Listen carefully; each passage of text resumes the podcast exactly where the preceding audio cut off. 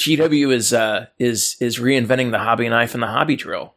What do you want to bet? Those are thirty five dollars a piece. oh, I'm sure. Look, I'll pay thirty five dollars for a hobby knife. If the blade never dulls, but uh, since they haven't made that yet, it includes a set of removable, replaceable blades, and it looks like it uses standard X-Acto blades. I mean, sure, but you know what? Also uses standard X-Acto blades? The standard X-Acto knife. also true.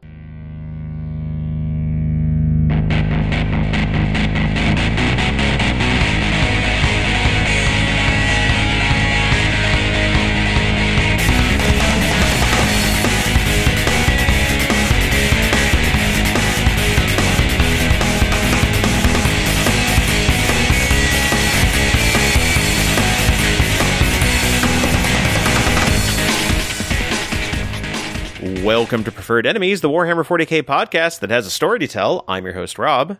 Kevin. Dennis. And Richard.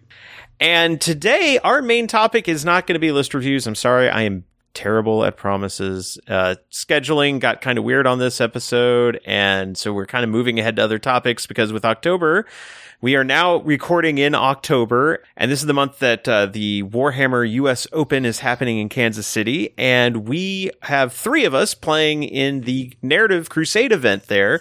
So we figured this would be a good time to talk about Crusade play, something we've never really touched on much in the show, other than mentioning during like Codex reviews and such.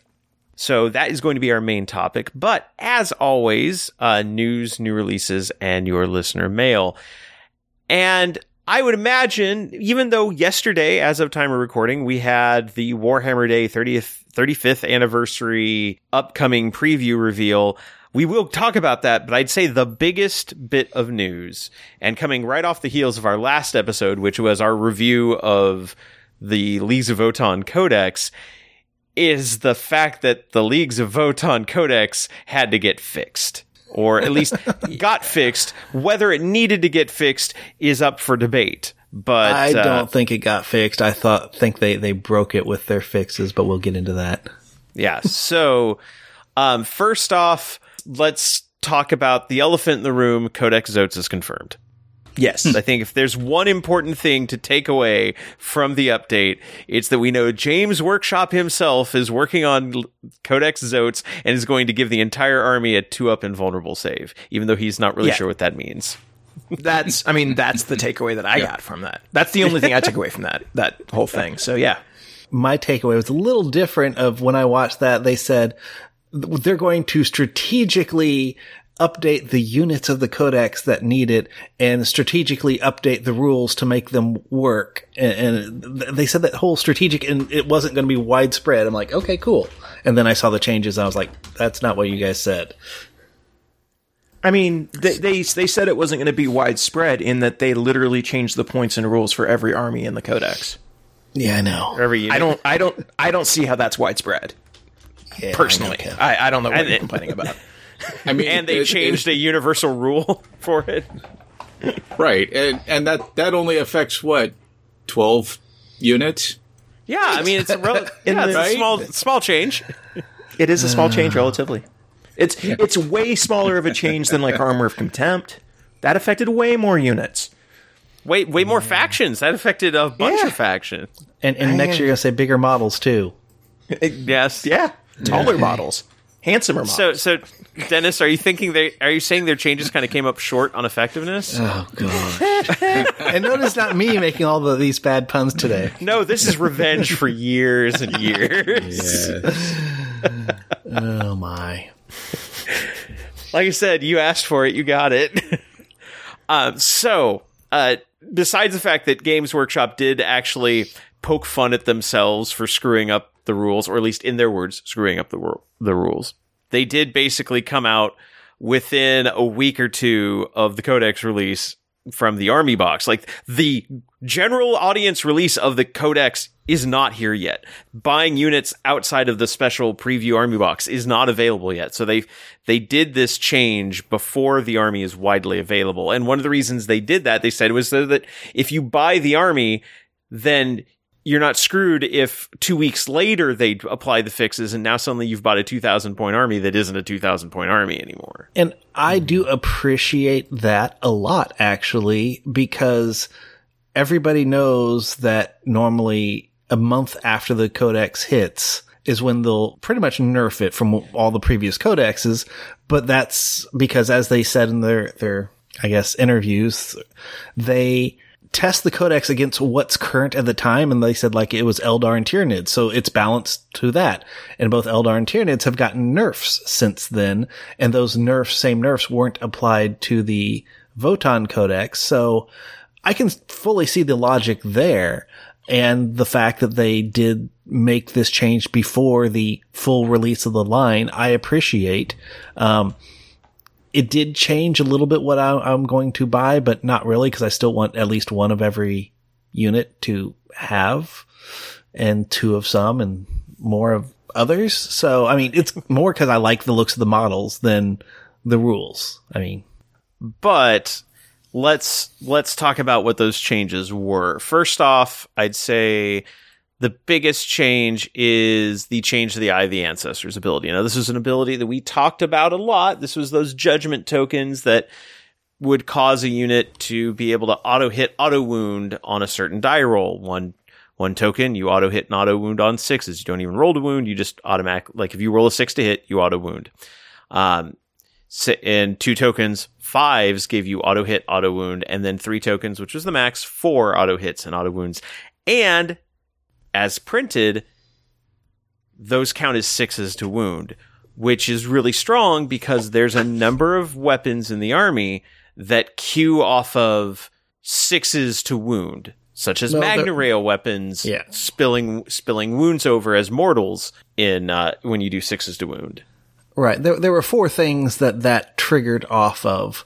One, as you said, is the Magna Rail weapon that once you rolled a six to wound, any extra wounds are spilled over instead of just on that one. The second is, um, the ion guns, not themselves, but there's a stratagem that every time you roll a six to wound with them, you get a, a mortal wound in addition to the damage. So that was hugely strong. And I mean, it caps out at six mortal wounds. But sixes, that's still a lot of mortal wounds. Yeah, but you do have to spend the command point for, and you have to have your ion weapons in range, which are only like, they're not that, I think they're 18 inches. So, and the ion weapons are mostly on your troops. Um, the third one is the Forge Master, which that model itself, not the unit, just the model, um, if you upgrade him to the, the high, the high version, sorry. The, yeah, the Forge Master. Yeah, he does mortal wounds instead of normal damage if he rolls an unmodified six. And so that just changes his stuff to, well, you get mortal wounds instead of normal damage. And then the last one is the Trans-Hyperian Alliance, which if they roll a six to wound, um, the AP of the weapon goes down by one. And that's probably the, the one that affects a whole faction, but at the same time, it's the one nobody is talking about because it's not one of the factions people are looking at playing a lot of. Right.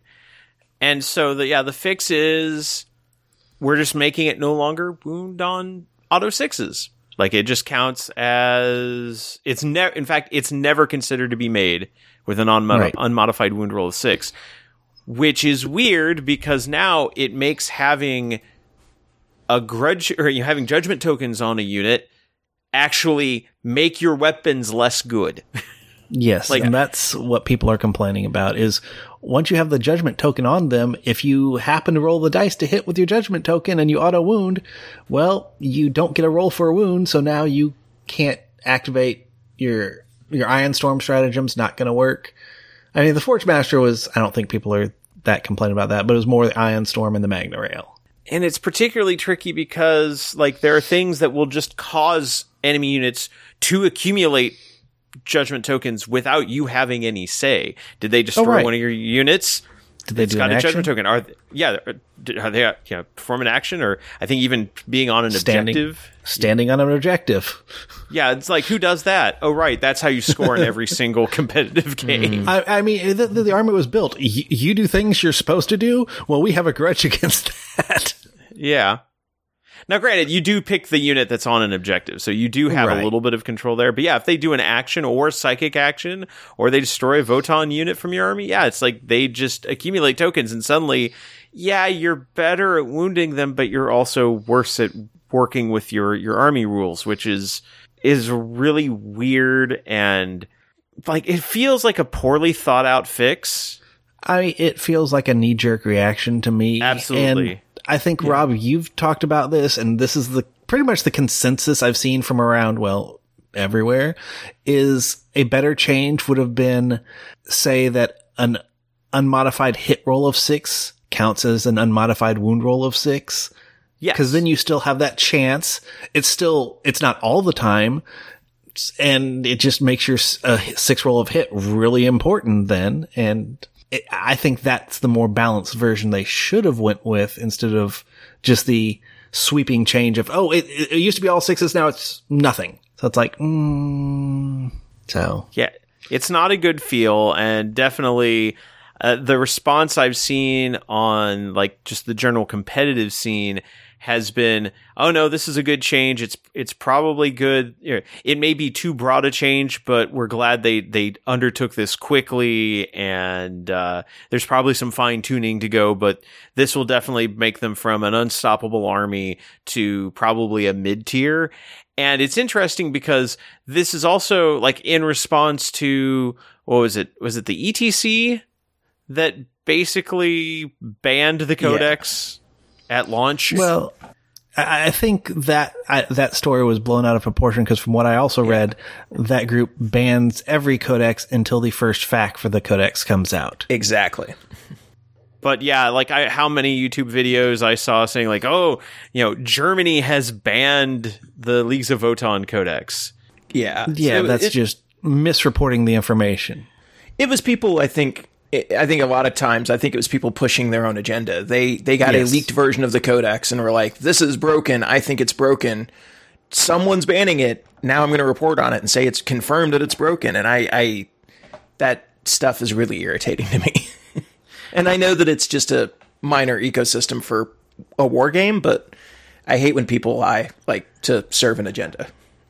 And the other thing about it is this is just looking at the, I guess, damage output. It doesn't look at how the army plays the game. Votann still struggle with movement. I mean, sure, they have steady advance where they can go eight inches, but their normal movement, if they don't want to have the advance penalty, is five inches. They are not a mobile army. I mean, And that's why you have the Sagitaurs and Pioneers. Yeah, and with their weapons being hunter instead of assault or rapid fire or anything like, especially not being assault weapons in most cases, uh, that steady advance does not allow them to fire. So Right. they can choose to move quickly, you know, move somewhat quickly I mean- or shoot. Yeah, they can set up fire lanes, but you can see where their fire lanes are and you can avoid them. I mean, it, tactical play, I think, can outmaneuver the Votann. I mean, which is probably why I'm going to lean towards Sagitaurs and Pioneers because I like my movement. Well, and any army that's got uh, a decent amount of mortal wound output is going to hand Leagues of Votann their asses because they Oh, don't yeah. have a lot of ways to deal with it because like void armor doesn't do anything against it. They've only got the one psyker if they want to try to deny psychic powers. It's like I don't think Leagues of Votann would have like knocked Tyranids off of the shelf anytime soon. No, and the the only thing this change has really done is limited the spillover and mortal wound output that they can do, um, to where it the the best way you can now do mortal wounds is your psyker, your Grimnyr. Um, so yeah, eh, they went from I guess scary to I guess really tame. Yeah. And then along with that rules change, we also got uh, an across the board points update for them. Now, we were joking earlier that this only affects 12 units. Yeah, which is all Unfortunately, of them. there's only 12 units in the army, so But the, the things I'll say on this is, and this is something that I've heard. I mean, Kevin, you said you've heard from other channels. I've seen from multiple communities is the Votann took the best technology from every other faction and made it better eh, or cheaper. And that's what everyone was complaining about because the Votann seemed to got, have the best of everything and it was better, cheaper, faster, stronger. Well, as we looked at the railgun, maybe not stronger, but, um, and I think people did like we have the the plasma and the ion that don't get hot. Ooh, um, our psykers were it- cheaper than other people's. Well, I think I think personally, like uh, it kind of fits the narrative too. Like this is a this is a faction that like went out and didn't lose as much stuff during the dark age of technology. They trade with other units. Like it it makes sense to me that they would be the propagators of a lot of this technology that these other factions use. That do, that doesn't bother me at all. What really bothers me is you know, in like groups and stuff for this where like Tau players who, and yeah, as a Tau player, I'm going to call out some other Tau players. Oh my gosh, I can't believe that everyone thinks that our codex is so broken without even letting us play it. There's clear downsides. this thing is broken. And I'm like, do you guys not understand what you're doing? Like, Yeah, it's- yeah. let's actually play the damn army before we decide that this is broken and needs to be nerfed into the ground. It's I mean, Yeah, some of the point costs I will totally agree with. Like, I think all the HQs were undercosted. I think they're a lot better now. Um, so I, I'm I'm okay with those. Hearthguard. I was not happy with their change because that's like a 50 point increase. because they were what 30 a model. 35 and they went to 45. Yeah, that's that that's big. I mean, when it's It's a models lot, when the unit's but- five when the unit's five models, that's a you know 50 point increase. So yeah, it's a lot, but also I kind of think that unit needed it. Like going back and Well- looking at it, I'm like, that's that's not the one that I'm mad about. I think it's still a viable unit. Well, here, and here's my take on it, Kev. I will look at a custodes, same two up armor, same strength, same toughness, um, less wounds, but um, we have void armor to kind of make up for that. Custodes are 45 points each. So after I saw that, I'm like, well, yeah, I, I, I wish they were a little lower, maybe 40, but I'll accept 45 just cause, but that, like I said, that 50 point increase from start to finish, it, it, it felt like a hurt because I wanted to have two of those units in an army and that 50 points means I can really only have one if, unless I want to sacrifice other units, which was kind of sad. Well, you, next one, I guess, is Elite the Berserkers. yeah. Oh man, I I think they got overcosted too because they jumped from twenty two to thirty. Which And again, it's a- five points per model. That's a 40 point up, 40 point increase for the entire unit. Uh, no, t- or what did I say? Did I say twenty five? You said 22. Yeah, twenty two to thirty. So Yeah, eight right, points per 40. model, five five five models. Yeah. Sorry, I was also looking at them as a ten man squad, but yes. So Oh, so eight, yeah, 80 Fo- in that 40 or 80 based on yeah and comparable ones Wulfen are 20 although Wulfen don't um, have all the features they do um, the custody wardens have the same feel no painish and they're 50 a model that's i'm glad we're not that um, witches no i mean there's no real comparison i could find to the berserkers but i don't know i would have rather seen maybe 25 as opposed to the jump all the way to 30 because Yeah, another 20 40 point 25. increase 25 I think would have been a, a decent starting point and then tuned from there. Although it's easier to go big, see if you've overcorrected and then peel back. Yeah. Yeah, that's true. Well, as Not a fond of it, as a com- true. as a comparison, uh, for the Chthonian Berserks, the Khorne Berserkers are 22 points per unit, so you know per man. So, like, obviously the Berserkers have other things going for them, but you know, and other downsides. But yeah, like I think they probably overcosted them a little bit because there's a very big delivery problem with the Berserks. oh yeah, like a five inch movement range. Mm-hmm. Yeah. Oh, but you do have a transport that can actually fit a good sized squad of them, except that also got more expensive. yeah. Yeah. I mean, going into fast attack, like the the Hernkyn Pioneers, Pioneers yeah. went up five points per model. That one's not too bad. No, it's fifteen to thirty point increase. I'm I'm okay with that for all that, that they do. That's they did that did not even make my list. Just like the troops didn't make my list or the HQ didn't make my list. Uh, the Sagitaur went up twenty points each. Yeah, I don't like that. Um, At 110, it was the same cost as a Space Marine Impulsor. So, and kind of this a similar role too. in ex- I mean, the only difference is the Sagitaur, if you take two, so double the cost of it, it can combat squad. And so this is like what a 20 point combat squad ta- or a 40 point combat squad tax. Yeah, it's not a small difference. So the only thing I could see about why it jumped so much is this is this is your best vehicle for like maneuverability around the board other than the pioneers. And this has a lot of defense too. I guess the impulsor does as well. So uh, I don't know. I, I don't think this one needed to change co- comparing to other things around, but I'm hoping it goes back down some because the main purpose of and the main reason I want to use the Sagitaurs is to combat squad and ideally I would love to take four in an army just so I can combat at- squad two not at 130 a piece though. No, at 110 because I mean the weapon everyone wants to put on there is a 20 point weapon. So I was already paying 130. Using that weapon makes it 150 now, so that would be 600 points of your army just on four Sagitaurs to combat squad two things. that's a lot. that's I mean, that's where I'm like, eh, I'll probably just focus on two Sagitaurs then because I still want to do that, but doing it twice is is too much. I mean, 40 points seems like a small thing, but the, the all these point increase because it's everywhere, it adds up very quickly. And then there there's the the the big pro- the biggest single increase on the biggest single model in your army. Well, I had Thunderkyn next, but we we can Oh, you do? Did you actually want to talk about Thunderkyn? Because I mean, a five point increase doesn't seem like that much when they already weren't a great unit anyway. Yeah, I don't know why they even changed him. That's the point, Kevin, right there. Yeah. They're not a good unit already. To get people to really want to use them, you're upping the cost. I mean, It, like honestly, if if they had lowered them by five points, that that they still wouldn't be a good unit. I mean, that's also true. like, And- and that's something I think we wrong should- way. Yeah, that's something we should also talk about is, I mean, if a unit, because they even said that they want to balance the units within a codex where all of them can get some playtime.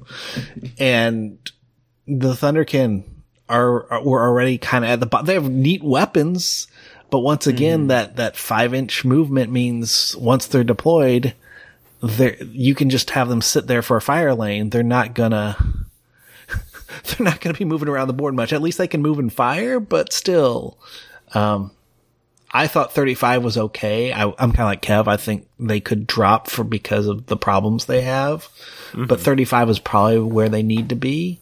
So any increase, I was like, no, no. And then yes, now we've got the land fortress. Going from 230 to 300 points base. I, None I mean, the other I none the upgrades agree. changed, but yeah, Right. that's that's a big jump. I will agree at 230. I even thought it was undercosted and off the cuff would have thought it should have been 250 to start. Um, but when I saw it go to 300, I'm, my, my jaw just dropped. I'm like, they really don't want you taking one, more than one of this. Cause uh, like I said with the Sagittarius, four of those is 600.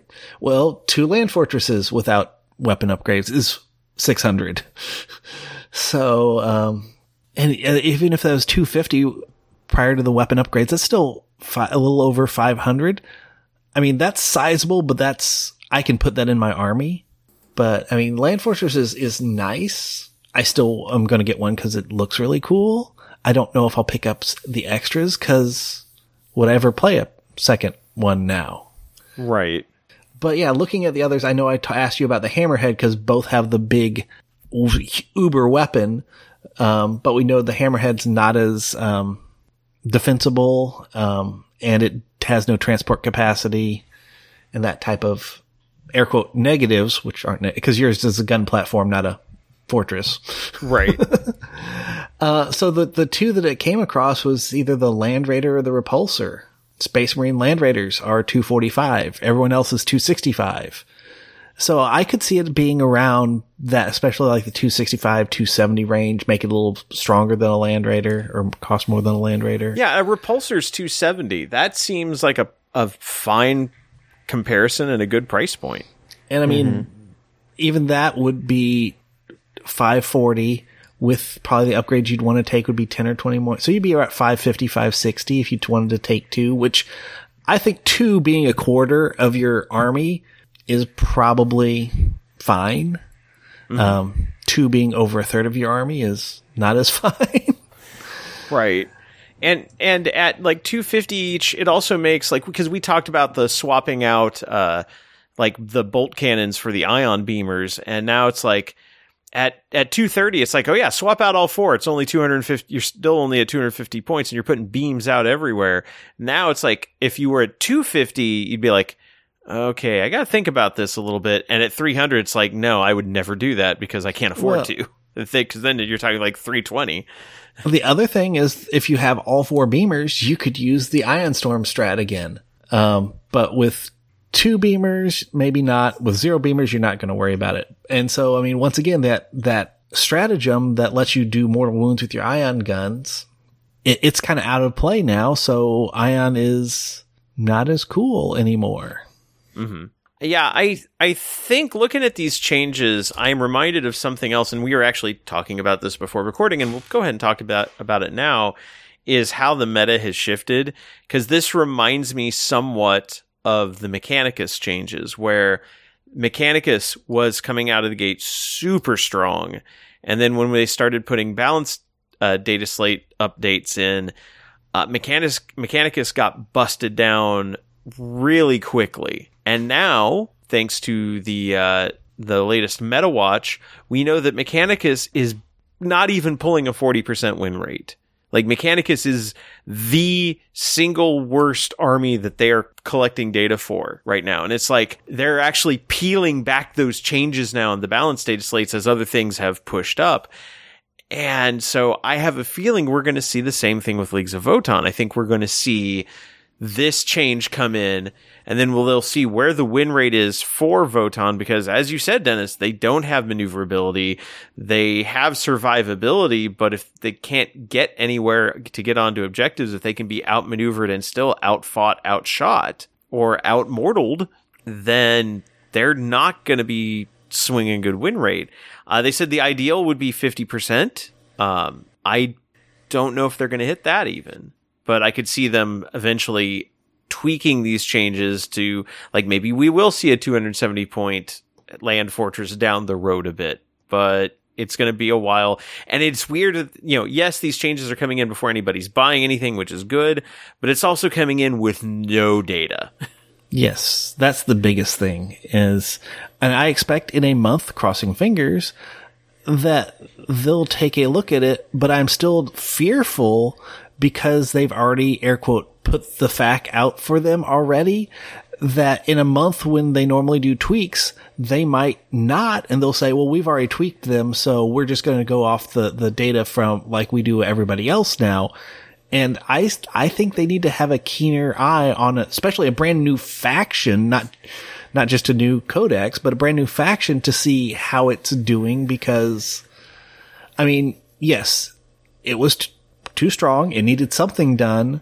But as you noted, Rob, they made the changes without any real data because the only data they had before is to go against Tyranids, Eldar, all the things pre nerfs for those factions. Right. So they don't have any real data for how it would be in the current environment. So the the the thing that concerns me most about this, and and I'm not the only one that's talked about this. This at some point this year, we know that GW fired a bunch of playtesters because of leaks and other things. We don't know, and we'll probably never know if this was done with internal playtesting or if this was done with the old playtesters. But very clearly, something very obvious was missed during the playtesting of this army. And if it's because they fired all of their external playtesters and they just did internal playtesting with the design studio and something obvious got missed, that's really concerning going forward. Right. Although I also want to remark on a response video to the change. And I've talked about how like the competitive change, like uh, Goonhammer had like a Votann hot take discussion board, uh, you know, where they had like their circle of competitive players kind of discussed the changes. And I said that these changes were uh, basically received very positively with some discussion of, yeah, maybe if some of them are a little too strong, they need to be, they'll be, need to be refined. Um, Ash Barker at uh, Guerrilla Miniature Gaming had a response video to this, and he took very much the opposite tack on this. And I think Arbiter Ian also agreed, uh, f- you know, from following his Twitter that sometimes things are just powerful and you can let a game just be the game that it is, let people play it, and then come up with other stuff later. Now, I will say his answer to it was basically power creep, which is also not a great solution. I, I, I have an issue with that. But he drew an interesting parallel because Ash is somebody who used to be a competitive gamer and has, as he's gotten older, has settled into being uh, more of just a casual narrative gamer who plays a whole bunch of stuff. But he's, he drew an interesting parallel between Games Workshop and Privateer Press uh, because about 10 years ago or so, like when we were first starting this podcast, Warhammer 40K was I mean, it was still the probably one of the most popular miniature games, but War Machine, especially in the competitive scene, was very much you know going toe to toe with it for the mm-hmm. biggest pull. And he points out that like at those at events like 10 years ago, you could go in like you go into like Gen Con or well, maybe not Gen Con. I don't know how much 40k was going on at Gen Con at the time, but any like an Adepticon or A something lot less like that. than War Machine. Yeah. Yeah. Or or it'd be relatively equal even. Like you'd Yeah. you know like but you had one company which was Games Workshop which and I will not I will not defend the leadership of Games Workshop at the time because it was a very hands-off no we don't talk to anybody company and uh you know basically saying we put out these games we put out like a a codex or two a year. We maybe put out an FAQ once a year if you're lucky. And the community kind of built its own competitive scene around what was there which is why we have things like the ITC and on the other hand you had privateer press which is like we are making a balls to the wall fully competitive game. Like that's all we're focusing on is co- competition. We're going to be constantly rebalancing this thing and retweaking it and adjusting things on the fly. And, and the issue fa- became as Privateer Press kept pushing War Machine, they kept finding things like, oh, uh, like first edition War Machine. Uh, people aren't taking the big, the big warjacks because they're not that good. They're playing completely infantry armies now. S well, we don't want to do that. So now version two comes out and they change up how, like they redo the point system and they re, like, okay, now here's, you get points to take warjacks and you have to, so you have to have a pool of warjacks and, and you can take some infantry, but it's not as good. And that goes on for a while. And they also release Hordes, which is a, like a competitive game or a companion game that uses like more like monsters rather than mecha. And then like to get those two things balanced. Okay, now we're going to come out with a version three and nobody liked version three. And then the game died because that was like the point. It's like if you, oh, and because they had focused purely on the competitive players, when the competitive scene died because nobody liked how the game was balanced and played on that scene, there was no casual scene to pick it up and keep going hmm. and that was what he was he is a I, I don't i think he was basically saying if games workshop goes too far down that route they will end up alienating their player base because they and, and we've already seen it happen to an extent with ninth edition where people were like when ninth edition was getting horribly unbalanced people were stopping playing like I'm not going to go if I'm just going to get wiped by Drukhari or wiped by Mechanicus or wiped by Eldari or wiped by Tyranids. And that hasn't been good for the scene. So they've it's I and I, I think it's like I said, I don't entirely agree with Ash's point of view, but I get what he's saying. And so it is a fine line that they're gonna have to balance between making sure that the game is fun and balanced at all levels and style of play and also not focusing so much on the competitive players because the thing is you are going to get players who don't keep up with the online information. Yeah. They're going Yeah. there are going to be Votann casual Votann players who don't know or don't care that points have been changed, that uh, their codex has been nerfed. They they're just be like, oh, this is the book I've got. I'm going to play it, and then they're going to show up to an event and suddenly, like, let's say they decide I'm going to go to my first tournament. And unless somebody is, you know, setting them aside and saying, "Okay, well, you have to understand, there's been some changes between now and then," it's And that's not a weird. feels good. No, it's not. And so, I mean, there's the, and it is as you you know you mentioned that in the the article they said like, hey, we we put this to print like six months ago, and we were testing it against like Tyranids and Eldari when they were super strong, so we had to make a super strong army to counter them. We didn't take into account that we ended up having to fix those armies. Uh, that lag, that that development Yeah. time is is a problem. It is a very big problem, and Well, it's and the only way they could get rid of that lag is to space out codex releases even more, which would be cool, except then to get every faction a codex, it would be like five to ten years rather than two to three. yeah, it's Yeah, or the other way and do everything all at once, which is just a Oh, Please mess. no. Yeah, exactly. but just saying, Index that- for- that's Index 40K theoretically, right? ex- Well, exactly. That's what that says ends up it's being. coming back. Yeah, that's we don't generally ad- address rumors, but there has been more and more talk of 10th edition being an across the board wipe and restart again. and uh I gosh, I I hope not because um I feel bad for you Kevin if they do because you're Oh, going to get that World Eaters codex for like 3 months. It's fine. It's not like they did that to a previous Khorne army that I played. Oh wait.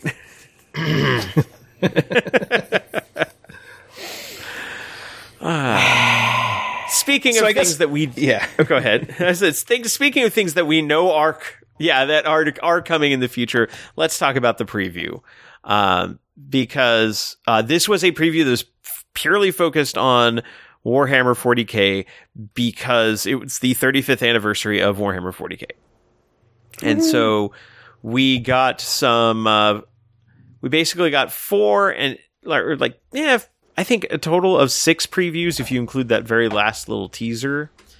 So, uh, just taking it from the top. First off, Cadians, uh, Astra Militarum, i.e., Imperial Guard, are getting a new army box, much like the Leagues of Votann Black Templars or Orcs boxes, and uh, they're getting a completely new model line, in, or at least like a lot of their infantry and some of their vehicles are getting completely reimagined. And uh, I gotta say, I like the new look for the Cadian models. They do not look cartoony in the least. No, they look really good. I mean, they're still clearly recognizable as Cadians, but they've fixed the like the big thing is they've fixed the proportions. Uh, they don't look quite so chunky. And I saw somewhere pointed out that the original like the Cadian shock troops kit that we've been had for years is literally 4 years it came out in 2003. So um it's it's an old old kit. It needed to be touched up and so they have done that thing. And uh, it looks good. Like the new Cadians look good and they're also making sure to put enough um, special weapons into the squad so that you don't have to buy like extra sprues or like sab like salvage them off of like command squads or things like that and we've got the, the Cadian command squad is been updated well as well, complete with like the guy with the flag. That's still a, th- a thing. but I really do dig the look of them. They and it looks like the uh, uh, the proportions match like what we're seeing like the Traitor Guardsmen, which by the way are not a guard unit; they are a cultist unit. We did get 40k rules for them, and I do appreciate them doing that. Yeah. Um, it does make me sad that I won't be able to bu- build them into a traitor guard army technically, but who knows? We don't know what exactly. If that's something they'll include in the codex, I would really love them to do that, but I don't think they're gonna. I don't think they'll do it until they uh, come out with more like vehicles and some other stuff. Like I, I think Right. there's more kits they'll need to release before they can put them out as a full faction. Right. Um, we've got field ordnance batteries, which, uh, not to be mistaken for heavy weapons teams, those are also still a thing and are getting redone. But basically, it looks like they're on like 80 millimeter bases. They're Yeah. huge pieces of like huge field guns, which are very cool looking. No, this is this is a quintessential like Imperial Guard thing. So I'm I think this is really cool. Right. This is the kind of stuff that you would only see out of like Forge World units in like Forge World models in the past. So it's very cool to see this in plastic. Um, Sentinels, we we had kind of seen a number of hints and teases that they were getting redone. We now know we're getting both armored and scout Sentinels, and they look just basically like updated versions of those, which is totally fine. Uh, we are getting a new commissar model who sadly does not have the massive hat of his predecessor. he is So much more I've toned seen- down hat. I've seen this commissar model getting a lot of like hate online of like, oh, it's just a dude standing. I'm like, that's completely fine for a commissar. Like, I like that he's just a stoic guy, like looking angry and ready to shoot somebody. Like that's mm-hmm. Perfectly mean, on I- brand. I- I'll be on both sides. As I do like seeing a commissar like that, but I would also like to see maybe a second commissar being the one that can have variant poses or variant weapons or something like that. Because this guy is very looks very stock fixed. This is it. Yeah, I think they are. Um, I mean, I don't know. This is getting into speculation, but it seems like with the like Lord Commissar model and the other ones that they have, that they've kind of moved away from customizing what commissars can take. So I don't know. That's I, I definitely understand your point, and I think that there needs to be some flexibility with them, but I don't think I don't think that's the way they're going. Right. But I'm like I'm looking at other recent commissar models like the Severina Raine model we got or the Ibram Mm-hmm. Gaunt model as part of Gaunt's Ghosts. They still have the big hats. Why can't this guy have a big hat? I, I, I don't ask much, just a big hat just for like a the- commissar. I just like the variety. Like I like the fact that there's different looks. Like I think that's kind of cool. That that's that's fair. And you know, with a head swap, eh, the guy's got the great coat. He'd fit right in Mm-hmm. with a uh, with a Krieg army. Like if you had a Krieg commissar head, I was dropped- I was thinking that too. yeah. Uh, and then we get uh, the heavy weapons teams, which uh, they used to be on 60 millimeter bases. I'm thinking they've been downsized to 50s now because they it just looks tighter. Yeah. It definitely does. I think it's partially because the guardsmen are a little bit bigger with, you know, with uh, proportioned better, so they they fit on the base a little bit more. Maybe they got downsized. I don't know what to see once the once the box comes out. But again, I love I love how dynamic all these these new models are. It's you know not not just dudes standing there, and also not just dudes. We're seeing a we're seeing a, a number of women in the guard, which is also fantastic. And then rules wise, we actually get a little bit of a preview of the fact that uh, you'll be able to mix and match uh, regiments. Uh, you don't pick a regiment for your army, you build one from a list of rules, which sounds very familiar because it's what a lot of codexes have been doing.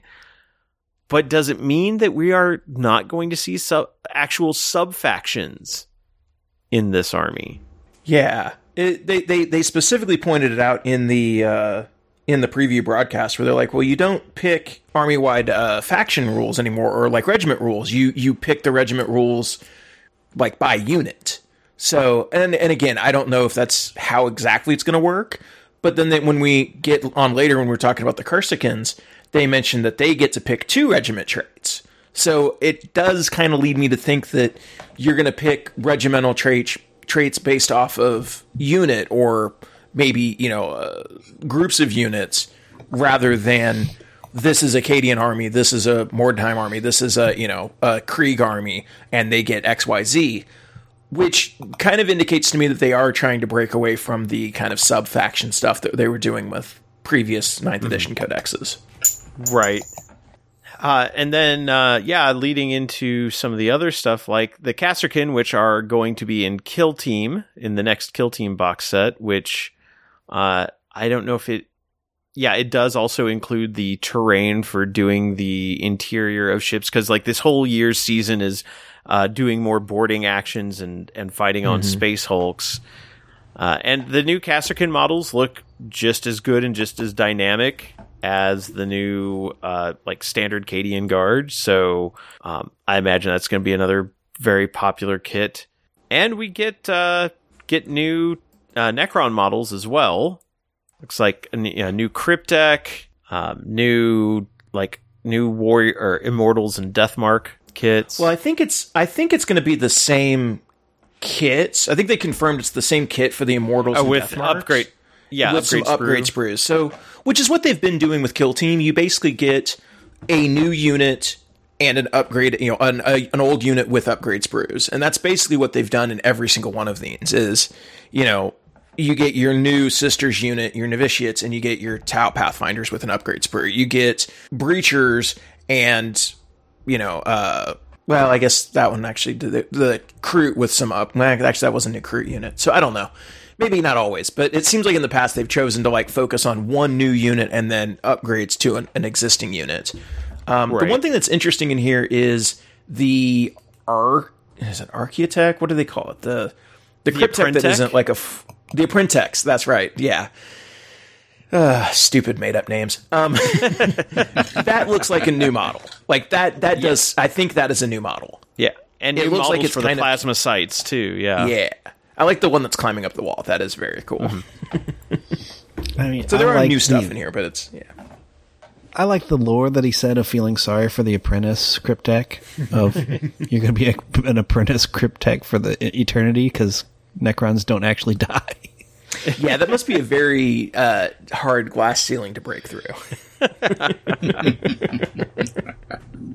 And then speaking of boarding actions, it's not just Kill Team that's going to have boarding actions. We're actually getting it at the army at at a much larger scale with uh, the new campaign that's coming out, Arks of Omen, which is apparently involving uh, Abaddon getting a bunch of uh, space hulks together. And doing things with them and making Hey. deals with dark forces. I mean, if the orcs can put space hulks together, why can't Abaddon? Exactly. uh, and so there's going to be a box of boarding action terrain and a set of rules with them that, like, hey, no vehicles or monsters. It's Zone Mortalis. We're getting a, an updated version of Zone Mortalis for 40k. Not to be mistaken for the Zone Mortalis that is still available for Necromunda. These are a different set of Zone Mortalis, so don't be confused, even though I'm sure you could mix and match them. I mean, I like both the concept of this and what the thing, the train looks like because I like the idea of having like a bigger battle inside mm-hmm. of a ship. I mean, it kind of reminds me of it. I think it was Kevin I played. I don't remember, but when it was the Tyranids versus Eandon, when we did that story narrative battle, where technically that was inside of Eandon's ship. I mean, we still had a big open area, but that whole idea of fighting inside a ship instead of everything's on the land, I think's really cool. And the train looks awesome. And the box itself reminds me of the, um, Imperial Cityscape. Or I I forgot the name of it. Um, remember we got that giant box and we just was built just- Yeah, like terrain. the out of cities of City. death. St- Oh, yeah. it's I think it's just called Imperial City. Imperial City. this reminds me of that. When I'm guessing it's going to be a box probably as big, and you can just build hopefully a table's worth of train out of that, and just and let you focus more on your close combat, your melee, your as they kept saying in there, the Tau breachers will play a better role mm-hmm. because you've got walls in the way. Although part of me hopes they have rules for blowing up walls. That would be kind of cool too. But That would be cool. I, I don't. The only thing I don't see is how this would spill into the bigger, like 40k like tournaments things. But I think for like home play, just play with your friends or at a store, this is this is going to be fun. and they they also said like this is actually going to be its own game format called boarding action which will you'll be playing basically combat patrol 500 point armies with some restrictions on what you can take in these confines because obviously like taking like a thousand two thousand point army in this tight quarters doesn't make any sense so Hey, someone has to go take those hangar bays. but yeah apparently it's like the rules for this will be in Arks of Omen Yeah. And I think that's how you're going to kind of be able to separate it out at like competitive events and things like that is this will be its own format. So you might see an event show up where like for for example, let's say a future Midwest Conquest or something. Hey, we're going to do a kill team or a Necromunda tournament on Saturday and then we're going to do a boarding action event on Sunday and there's your 2-day event or something like that. And you can kind of do it some different scales and sizes. So, um I'm I'm excited for the possibilities this opens up. The only criticism that I have so far, and we're we're I'm going to say this knowing that we are still like have like another like two kill team releases in this cycle, and there's going to be other stuff coming out with the books and stuff. I want GW to release other faction terrain for this because as cool as the terrain is, it's all like Imperial, you know, fighting in the interior of an Imperial ship. Give me Eldar terrain for this. Give me Orc terrain for this. Give me Tau terrain for this. Like, I think that would be really cool to be able to like actually make this feel like you're in different um, environments rather than just like the same neo gothic, you know, imperial ships and stuff that you're, you know, settings that you're kind of in all the time. This would be a great opportunity to release terrain on a scale for these other factions to make it feel more immersive. Yeah I can see that, Kevin, but I think for the narrative that they're going with now, I don't think Abaddon's going to take other people or other cultures' stuff to put into his big Space Hulk things because he doesn't have their tech. He's going to Yeah, use the tech I- he knows, and that's what they're going to cobble together. True, but and we'll get into the next, you know, the next kind of preview about this, but like it doesn't seem like he's not the only one doing this. So, you know, it's it doesn't Yeah, seem like he's the only better. one to be Right.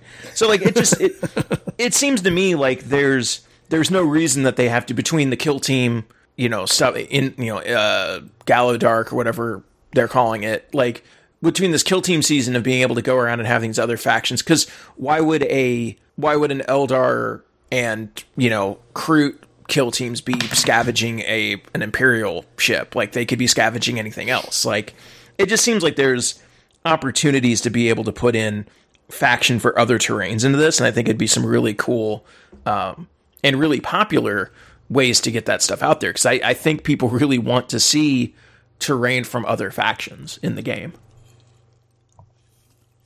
Well, I mean, making orc terrain for this will be easy. Assemble and paint your your boarding action terrain, and then hit it with a hammer several times, and then put it back together. Problem solved. i mean fair Uh, and then, as far as the next model they revealed, we only got one for this faction, but we did get it.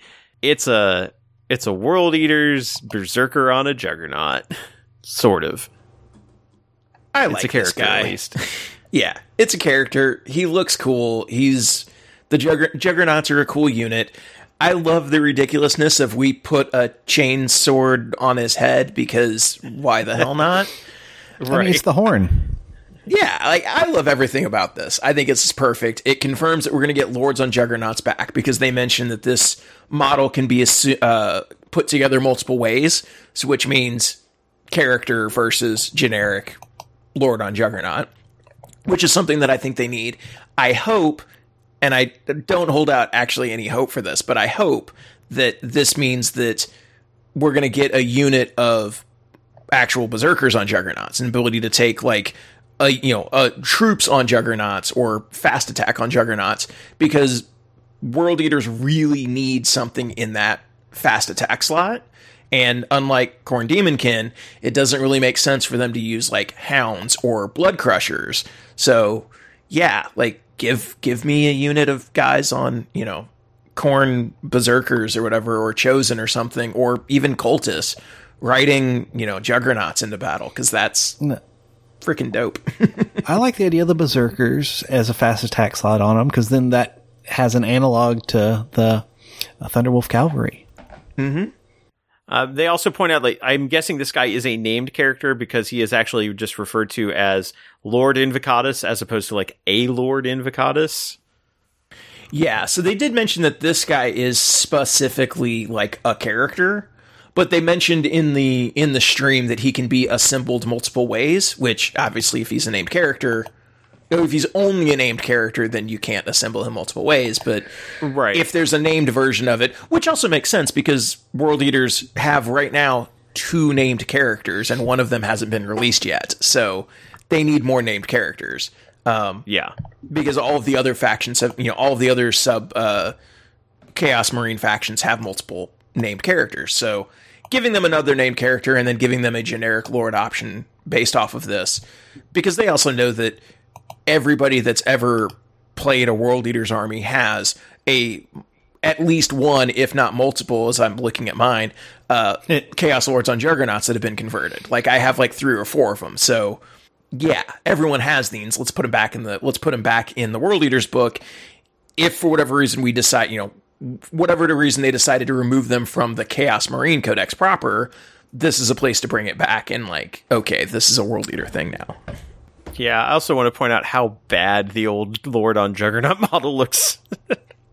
Yeah, it does look He bad. although I do have, I have like, I do like it from that old Hammer like goofy way, war, the way Warhammer used to be vibe. But yeah, it's not a great model.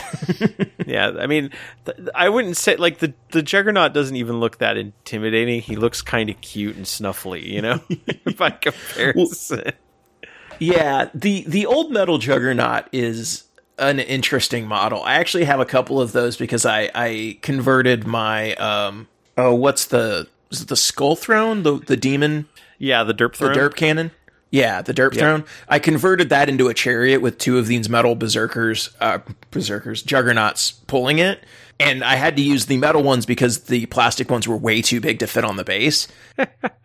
Also, that model now weighs like 15 pounds. Like, it's insane. Because those are just chunks of lead. Like, they're insane. Um, but yeah, I uh, I like this new model. I'm excited for what it what it pretends for the you know future of the World Eater stuff. And uh, yeah, I like it. I kind of wish it they'd shown more, but yeah, it is what it is. Slow bleed. Slow bleed. yeah, exactly. And then finally, they had a teaser for the demon in the machine. Uh, not many clear pictures of it. It has spindly wings. It's very mechanical, and I just want to say, I can has Dark Mechanicus now, please. Thank you. One can only hope. I've heard a lot of rumors of like a new named Demon Prince and not necessarily like a full Mechanicum, Dark Mechanicum thing, but I don't know. It definitely seems like it leans more towards the Dark Mechanicus side. Right. Um, And I think uh, I was looking at somebody who's talking about like the previous rumor engines. Just from like the silhouette we've seen, it looks like there's like two or three things from previous rumor engines that haven't been confirmed yet that appear to match up to this model. So whatever they do with this, this is going to be big. Yeah.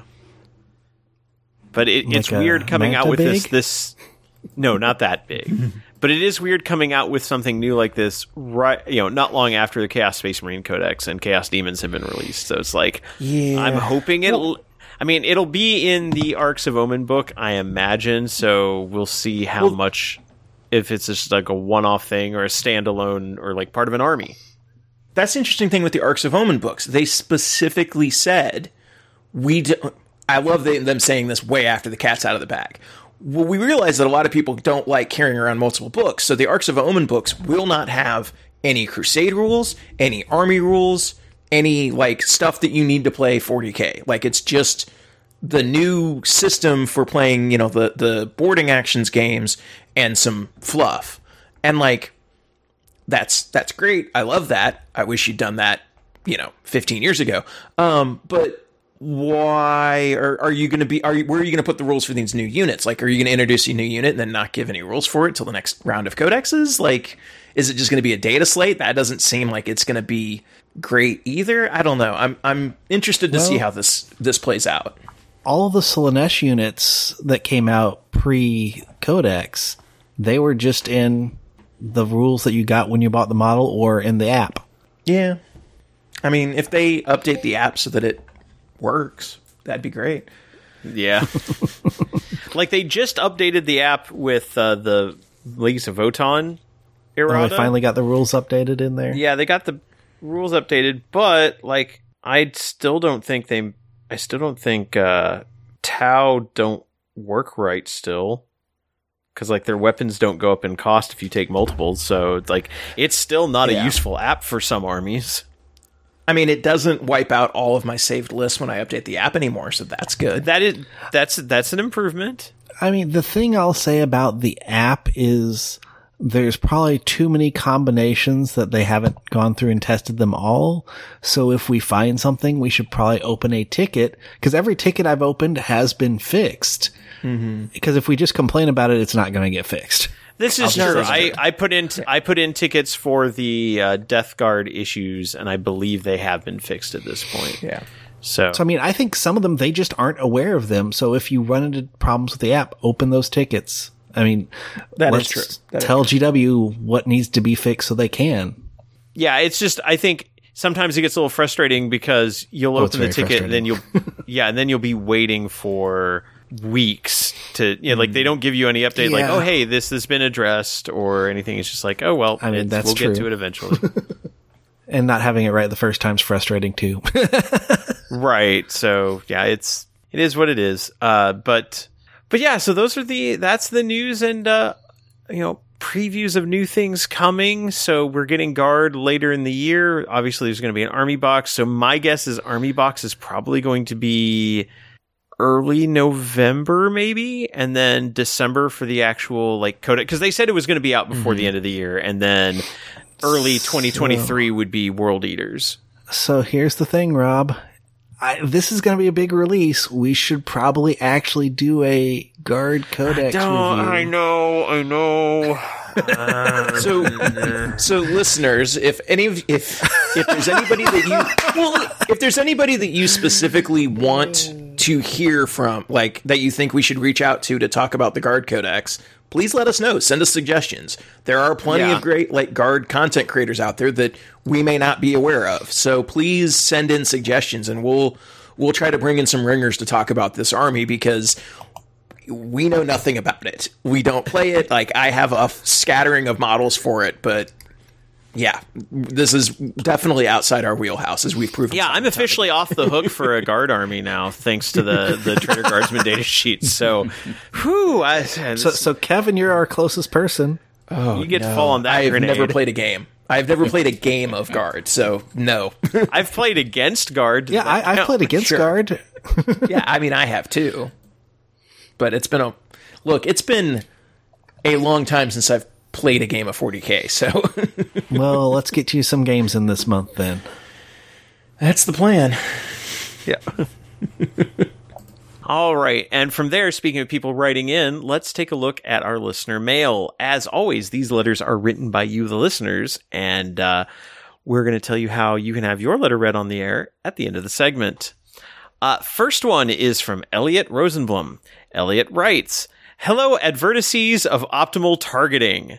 I don't know if those are the right words, but we're just gonna go with it. Uh, to dive into the to dive into the topic that has been talked about so much, the dead horse is now glue. Here's my two cents worth on the combat point slash stratagem situation.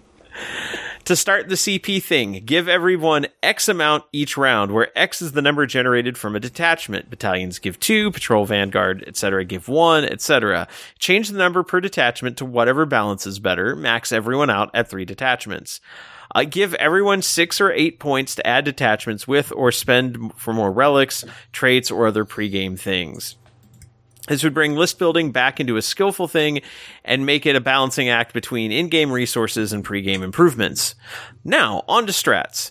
I think taking a cue from Age of Sigmar would be a good idea. Have a universal set of them that can be used by everyone. Rerolls, autopass break tests, it's extra relic, etc. Each army would then have a pre-game one. Let's upgrade those normal red, uh, those normal World Eater Terminators to be Red Butchers to add a bit of flavor. But for the more in intense stuff, make it based on the HQs taken. Uh, take Dark Chaplain or take Dark Angels chaplains for example. If you take a stock chaplain, spend one CP and the leadership of a friendly unit counts as ten. But take an interrogator chaplain, spend one to give an enemy unit in range a minus one to their leadership.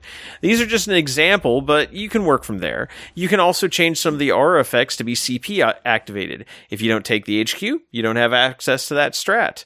Uh, besides these, remove other ones from the game. I think this would help limit the effect on the game, but still make them have an impact. It would also make list building an important step to decide what you have access to during a game. I may be overcomplicating this, and this is getting really wordy, but thanks for doing the podcast and everything else, Elliot. Um, so I have a concern on the CP thing.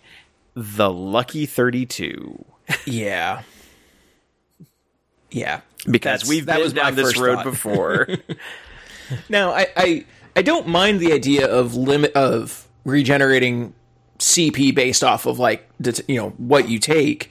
Maybe there's a way that you just you you know you, you do it off of your largest attachment or something you know where you take a, a patrol and you know uh, or you take a battalion and a patrol you re, you refresh two points because you your largest is a, you know is the battalion. I don't know. Like there's ways around it so you can avoid CP farming, I think, but whatever system you come up with, there's always going to be ways that people can break it.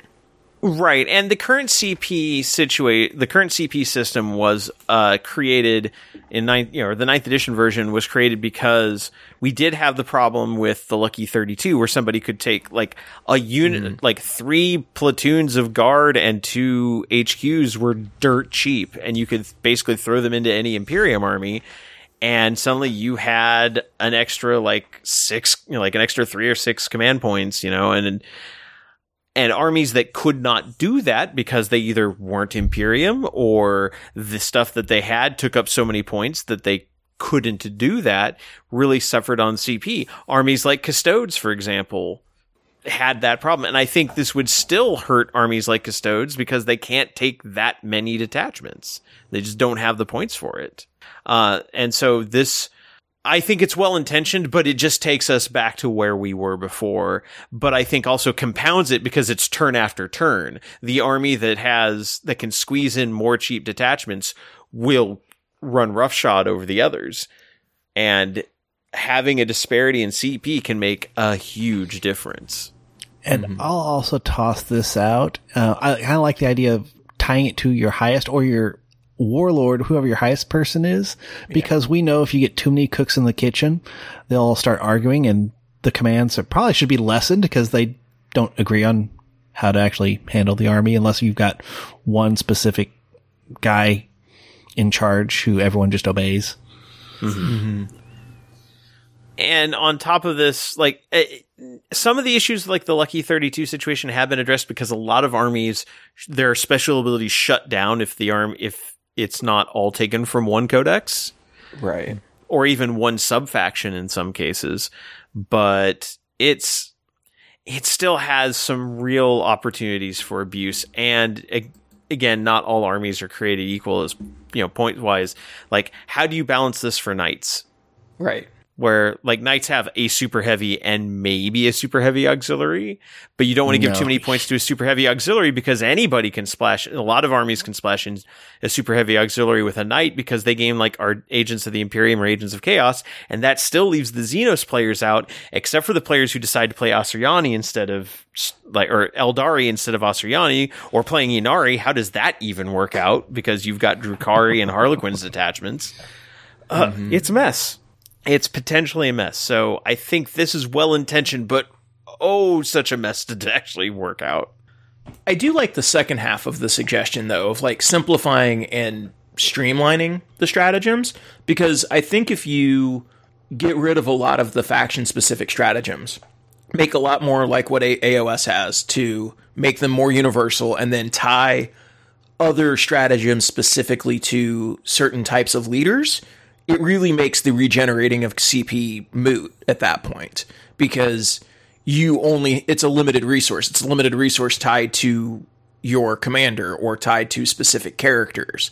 I think the second half of that is is much more on the right track than than the first part of it to be honest. Yeah, and I think that also helps uh, with kind of the one of the organizational like issues that I have with like stratagems, where if that stratagem is specifically tied to a specific leader, you just put that stratagem on that leader's data sheet.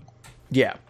Well, so I guess kind of along the lines of what what they suggested in the letter, and this is just something I kind of thought of, and maybe, like I said, maybe this is comp- overcomplicating it, but I wonder if you fold psychic powers into this, and you fold chaplain powers into this, and if you take a, for example, in in Space Marines, you take a captain, you get access to the captain stratagems if you take a librarian, you get access to the librarian stratagems, finger quotes, that are psychic powers. If you take a chaplain HQ, you get access to the chaplain stratagems, which are the chaplain powers. And that could be a way to potentially alleviate one of the biggest problems that that we've talked about for game balance in the game of like not every faction has access to psychic powers and psychic defense or you know not every not every faction has chaplains or, or this or that. If you kind of flatten that whole system down into different types of HQs get access to different stratagems that do different things, maybe that flattens the whole system out across because you're limiting it where you still can only take you know, obviously some factions can take more than others, but you're still can you're still limited in how many HQs you can take. Most armies are built in a way where you're limited on, you know, one commander per detachment. I don't know, maybe maybe that's a way to to streamline and kind of fix multiple issues. But I, I then I also worry that it might genericize a lot of it too. So well, and you'd have to workshop it a bit because like you have armies like Grey Knights and Thousand Sons where you've got right. psykers like spread out throughout like every slot. And mm-hmm. then it's like, how do you like if all their psychic abilities end up costing command points as well? True. How do you how do you work that out? So it's like it again, it's not something that's necessarily a bad starting point, but you definitely would want to workshop that. But the idea of but the idea of um like stratagems basically being built into like an HQ datasheet and having effectively a casting cost of CP, I think that would be. I, I, think that's actually an interesting way to handle it. And a lot of yeah. uh, Age of Sigmar characters have like hero abilities, and hero abilities cost command points. So it's that same same vibe. So I yeah, think I lo- that's I love- a, a good system to go with. Yeah, I love the idea of like triggering the aura abilities and stuff like that off of CP because I think that makes them a little bit more special and like makes them much more strategic in how you choose to use them.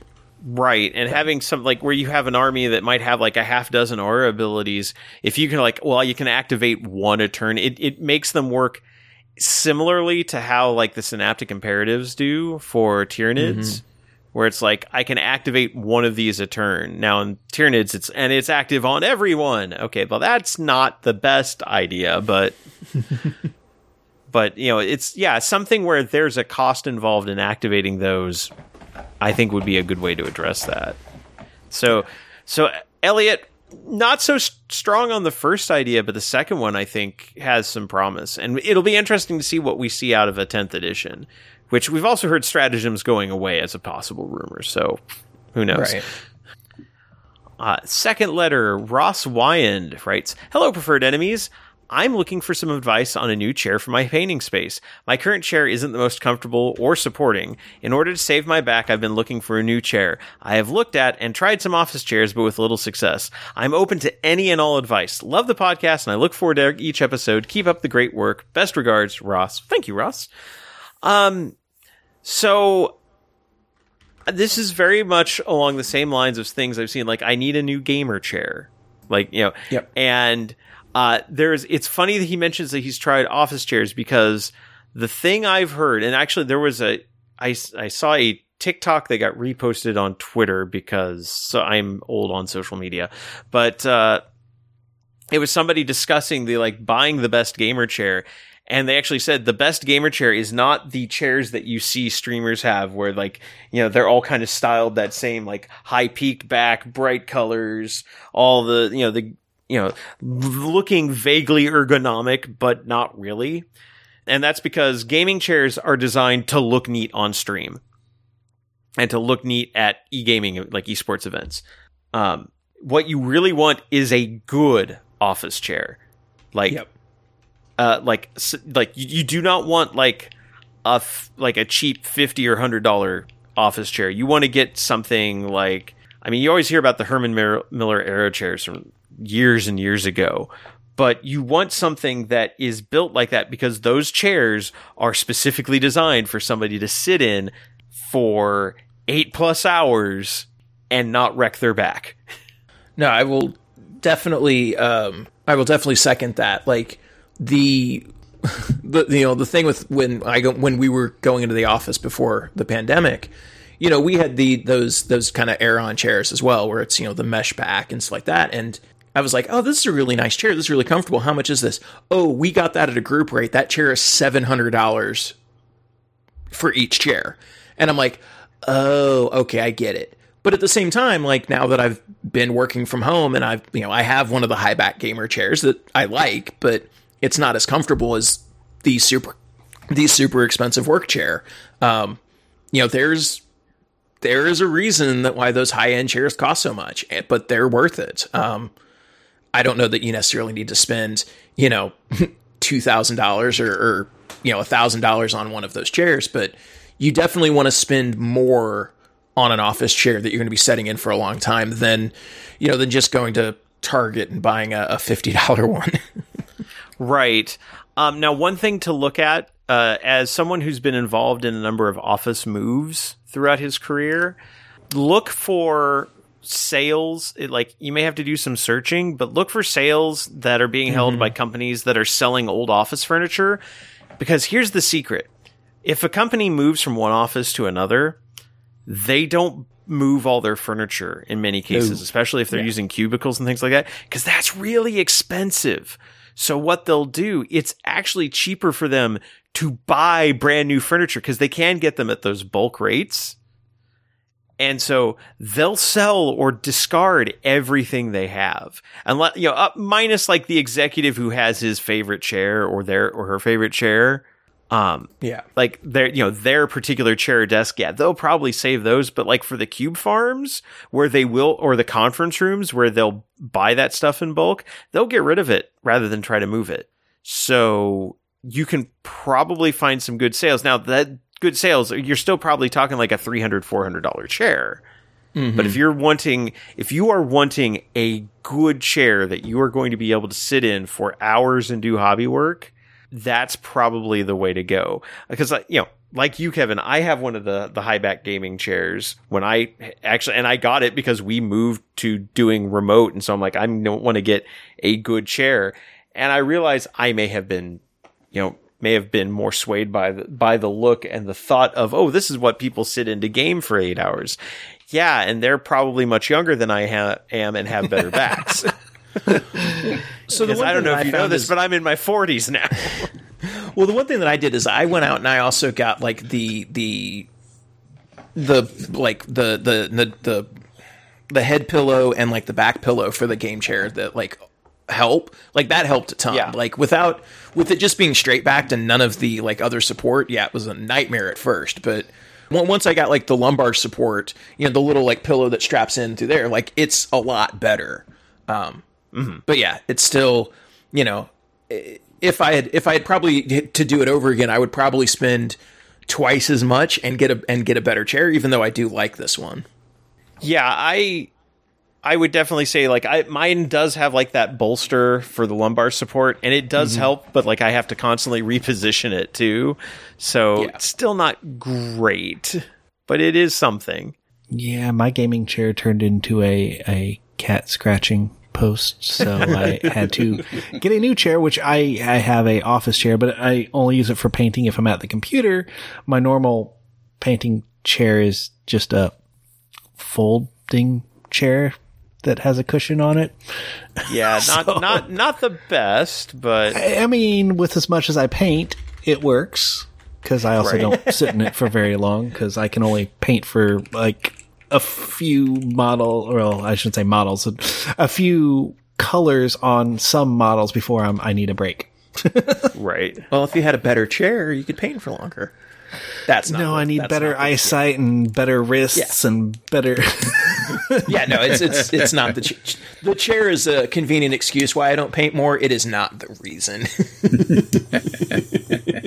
Yeah, I I still have just a, an old uh, leftover office chair from when the Kansas City Star sold a building and like had to move their offices out of of that one and consolidate it into another building. So like they just got rid of a bunch of stuff and I just got an office chair and it's not like this is like 20 years old. So like it, it's not like one of the nice ergonomic, you know, mesh back like it's just a really basic office chair that is is nicer than like the $50 one that you buy at Walmart, but like not terribly much more than that. Yeah. Um yeah, there's a like there's a number of brands depending on like I'm looking at like Staples and Office Depot, uh, looking under ergonomic office chairs. Um and yeah, you're probably looking at about for something decent, like something that's actually really going to protect your back, you're probably looking at about you know $300 or so. yeah, I'd say minimum. Yeah. And uh you know, for something good that, you know, to sit in for that for that long, that's I mean, that's where you're going to end up landing. So and honestly, that is going to put you in the same range as some of these gaming chairs too. Like Yeah. the, the game the gaming chair that I have that I picked up off of uh actually I picked it up from Dell because I had you know I have a Dell account for because I've got an Alienware computer. Um, it was three hundred and seventy dollars, and it's been fine. It's been good. Although like I'm actually like the leather's like peeling at one point because just from just from where to it's not even where I sit. It's like where my leg rubs against it, and it caught like one of the seams and it's just been kind of kind of wore it and wore it and then started peeling up. Um, so yeah, these chairs just they wear out. You know, chairs wear out over time, and especially if it's like what's wearing off is primarily cosmetic because, like I said, it doesn't affect how I'm sitting in it. But, uh, but yeah, you know, if you need a good chair, a good ergonomic chair that's going to save your back, be prepared to spend you know about three hundred plus dollars on it. But see if you can find sales. See if you can find used office furniture because used does not mean like trashy. Like I said, you know, sometimes it's just company moves office and wants to unload a bunch of stuff on the secondary market and they'll do it Well, and there are a lot of companies that are downsizing offices right now, so this is a mm-hmm. good time to try to find those channels and and yeah ours you can ours find. ours consolidated from like like well they they moved buildings but we went from like three floors to one and that's a lot of furniture to get rid of. So yeah. Uh, just keep your eye out for like used office furniture sales and you can probably find some good ergonomic chairs at a decent price. All right, next letter is from Ben Dake. Ben writes, Hello, preferred frenemies. I love the show and your approach to all aspects of the hobby. Well, thank you, Ben. I want to start off by saying that I don't mean what I'm asking as negatively as it may sound. I have been hobbying off and on since 1998, and I have played 40k as my main game. I have a huge Black Legion army I built during 2020, and I kept telling myself to just wait for the 9th edition codex before buying one. When it finally released, I just didn't want to buy it. I just didn't want to play 40k anymore. And I don't know why I've lost my enthusiasm for the game, though after last episode, the Leagues of Votann have my interest now. I still play Age of Sigmar and 30k, so I haven't sworn off the hobby or anything like that. My question is, have you ever lost your enthusiasm for the hobby and why? How'd you get it back? Thanks for thank you for all that you do for the community and keep using your hobby powers for awesome. I think we've all hit burnout at some point or other. Yeah, I, I, know he didn't use the word burnout, but I know we've talked about it on previous streams of just, and each one of us has hit it at different times and mm-hmm. different reasons. I think, I'm trying to think of mine. Mine was, I, I think I lost interest just when I didn't feel like I was going anywhere. And mm-hmm. I, I, mm-hmm. think maybe there's been no releases. I was just like, I, it's hard to say because the best I can describe is I just wasn't feeling it. And truthfully, I think what got me back was just kind of st- staying and riding the waves until either a, a, codex release happened or new minis dropped that I was just really interested in. And, and that kind of re-spark gave me that spark again to yeah. And I mean, I've truthfully, I, it's hard for me to remember because I've been riding a wave of high for uh, two or three years now, it feels like, because of all the releases that have come out and especially this mm-hmm. past year. Oh my gosh. Yeah. I know for me, like I've, like I've hit burnout or lost enthusiasm for like particular mm. armies mm. or, uh, but like the game as a whole, um, I actually lost a lot of it. Um, I was starting to feel it at the end of 2019, honestly, because I was getting burned out on tournament events. Like I was mm-hmm. actively seeking out friendly events rather than playing at like the like the big GTs. I was by mid 2019, I was pretty much done with uh, like serious competitive play. Not that I ha- was a serious competitive player. Like I'm not going to get on a podium anytime soon, other than as like maybe go for best painted or best sportsman. But uh, but I just I don't play. My brain does not get the thrill out of competitive play that a lot of people do, and I was just that's all I was doing, and uh, f- like I think for me, the pandemic was kind of a, godsend because it got me away from that for a bit.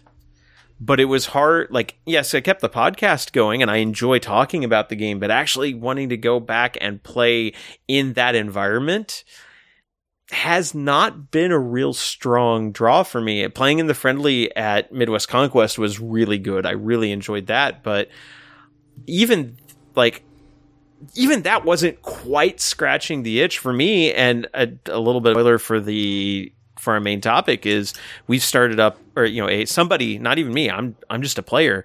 Uh, somebody started up a crusade league uh, at one of our local stores. And i finally took the you know took the plunge and got into it.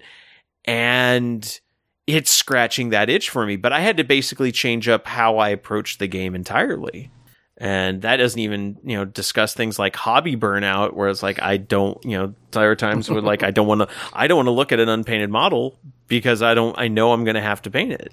And and uh but you know it's like i've had enough inspiration to work on things lately. I've been burning through things but um like one thing you mentioned is like you still play age of sigmar you still play horus heresy sometimes switching up games, switching up what you're painting, switching up what you're building or playing is is what you need to do. Uh, I was in the middle of working on Tau minis, and then I'm like, I'm going to paint some Middle Earth stuff and some BattleTech stuff because it was just kind of a palette cleanser. It was a chance to try some different techniques and like. Uh, you know, I don't want to get ahead of hobby progress, but it was a chance to do something different. So then I like, okay, took a breath, went now I'm working on my Tau stuff again and changing things up like that um, is is a good way to address a, a lack of enthusiasm. And also, sometimes it's fine to just walk away for a bit. That's a perfectly valid response, and there's nothing wrong with that. Yeah, I would de- definitely have to agree with that because I currently am just not super interested in actually playing 40k right now. Like I have, I haven't, like, if somebody, you know, asked me if I wanted to play a game and I had the time and I, you know, kind of had a, an army vaguely put together, then sure, I'll, I'll play, but I'm not going out to seek opportunities to play. So I'm more just happy just putting together my minis and painting them and, and looking at them on a shelf. And that's totally a, a, valid way to enjoy the hobby. I mean, the the hobby is, is, you know, fortunately, like the hobby of miniature wargaming is very multifaceted, not only in the variety of games and models out there, but in the way to engage with them, whether it's playing or just building and painting, maybe trying out new techniques, building display pieces, building terrain is a valid way to enjoy the hobby. Maybe that's just your like I like building buildings. That's a perfectly valid way to do it too. But yeah, it's like it it's totally fine to it, there's nothing wrong with losing your enthusiasm. It's like, and I know it feel it must feel like a gut punch. Like I've been building this Black Legion army since 2020. I'm super excited for the ninth edition Codex to come out, and then it hits, and you're like, but I'm not super excited for ninth edition, and I don't wanna, and that's mm-hmm. fine. Like seriously, like just don't don't feel bad about that.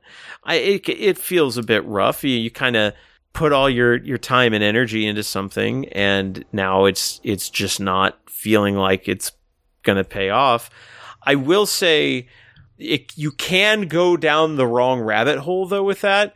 And if you're constantly chasing the high of like, it's like, okay, I've got built this Black Legion army. I don't want to play Black Legion now. Ooh, Leagues of Votann just be warned, like when you get done building and painting that that Leagues of Votann army, that you're not like, ah, no, I don't want to do that either. Well, I mean, unless you'd like things looking on shelves because the models look amazing. Right. yeah, no, if if if like I, I would say know what you're know why you're wanting to get it before you get it. Like if if you're seeing there like getting yourself psyched of like I'm gonna build I'm gonna build this army and paint it so I can go play it, and then when you're done, you don't want to play it may, you know, take a moment, examine why you want to do the thing. Like, is it like, I, you know, I just want to build these models because they look cool. Go for it. And maybe, you know, maybe 40k is, you know, you talk about like you played 40k as your main game. It doesn't sound like it is anymore. You say you still play Age of Sigmar and, and 30k.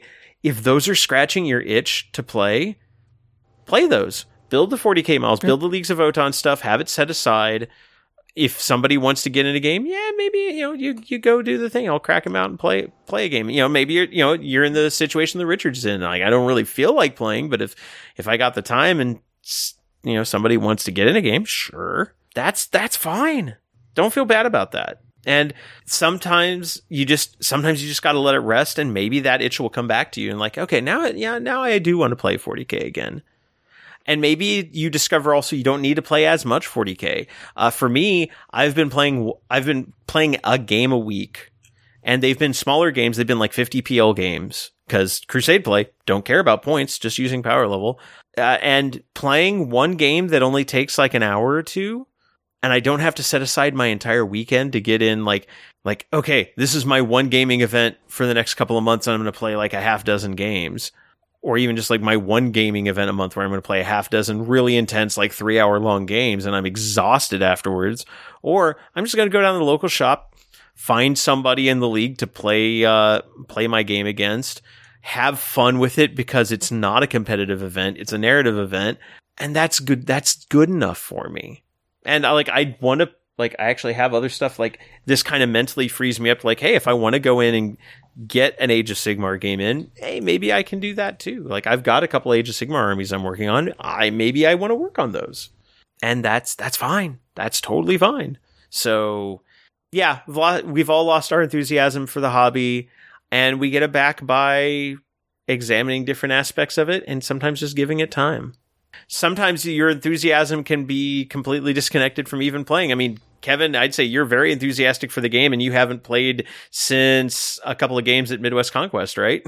Right. Yeah. I mean, in my case, you know, between, you know, and it's, it's been years now, but like between moving and just, you know, being in a smaller place and, and being away from other people, like I haven't had as many opportunities to play, but you know, that's, that's why I picked up the 3D printing hobby. Cause like that's a way I can build terrain and, and do cool customizations and stuff like that. Um, you know, running events, you know, helping coordinate with Midwest Conquest, like that, that does help. Like that helps keep me involved. Uh, being on the podcast, you know, just getting a chance to talk about this stuff has kept me involved and kept me like my enthusiasm up, even though, yeah, I haven't had a chance to get settled in and, and start playing games, but you know, I'm going to get some games at the end of the month. So hopefully that'll, you know, give me get me, you know, back into kind of that regular swing of like actually getting to play games on a regular basis. But you know, just finding finding aspects of the hobby to keep yourself involved, whether that's, you know, reading black library novels,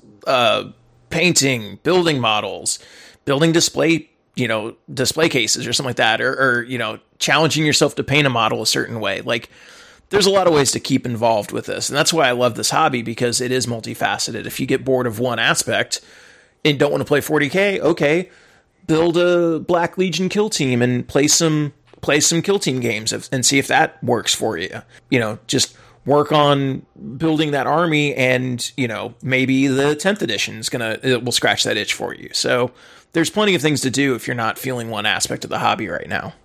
Well so hopefully ben i hope that kind of shows you where we are and how we deal with like that loss of enthusiasm. hopefully gives you some ideas on on how to recapture it, or maybe even like maybe you just let it recapture itself, you know, find itself over time. Uh, but you know, thank you for writing in. And if you have a question, whether it's about rules or the setting or um, like hobby tools, uh, ways to rebalance the game, uh, rules questions, etc. Uh, there are three good ways to get your letters to us. First off is email. You, you can email us at our first names at preferredenemies.com. So Rob at Kevin at Dennis at Richard at preferredenemies.com or our first names, one word at preferredenemies.com.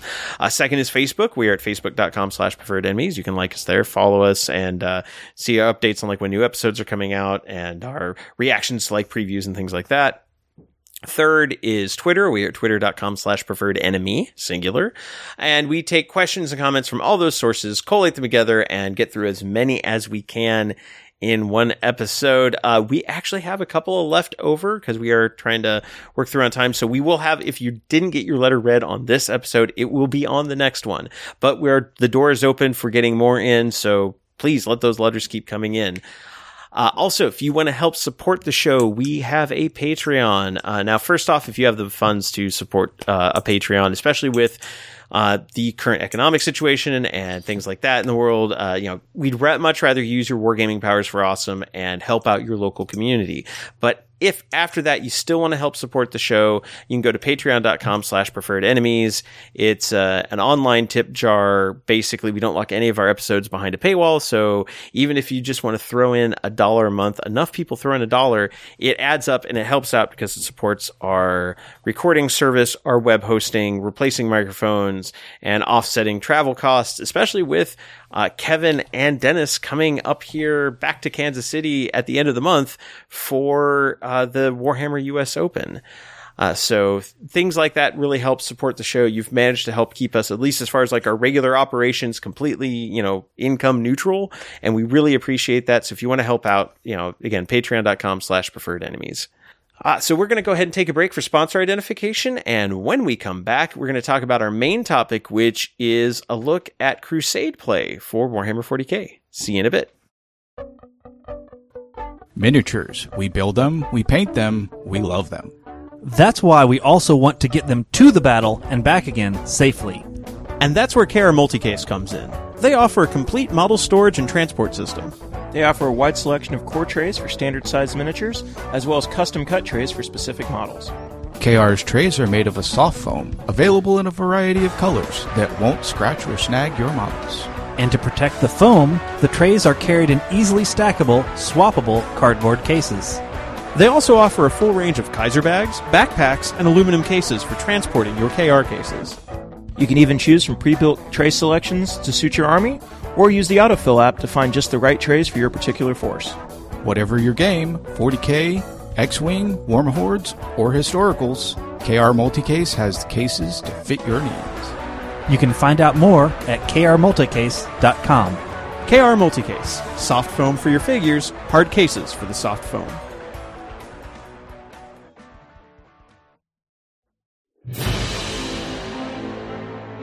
Are you tired of playing on a boring battlefield? Do you want to step up the quality of your gaming table and make your battle look real? Then you need to check out the battle mats from GameMat. Their professionally designed rubber based mats are just what your gaming table needs.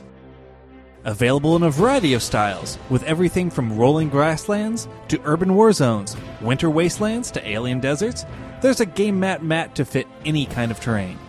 Their mats are padded, anti slip, waterproof, and when you're done rolling dice and battling on your mat, just roll it up and stick it in the convenient carrying bag for easy transport and storage. And if you don't have a gaming table, they've got you covered with their folding Gboard portable gaming area and their line of pre-painted resin terrain. If you're ready to upgrade your gaming table, head over to www.gamemat.eu and find the gaming mat that's right for you. Game Mat, giving your armies the battlefield they deserve.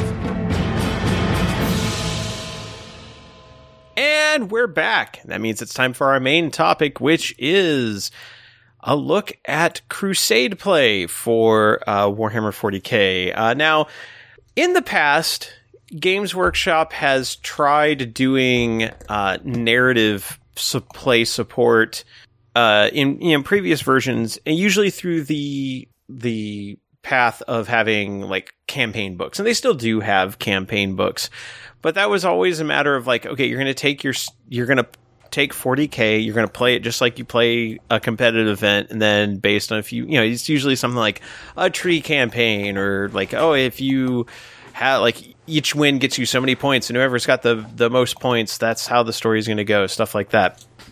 And that has you know that's always kind of been there. But it was ninth edition that introduced something that was a bit different and it's along the lines of some of the stuff we saw with uh, Age of Sigmar when they started introducing like the Path to Glory system, and I think they also had a Path to Glory system as like a downloadable, like an ebook thing in like older edition, like sixth, seventh edition. I seem to remember them having those, especially geared towards chaos units.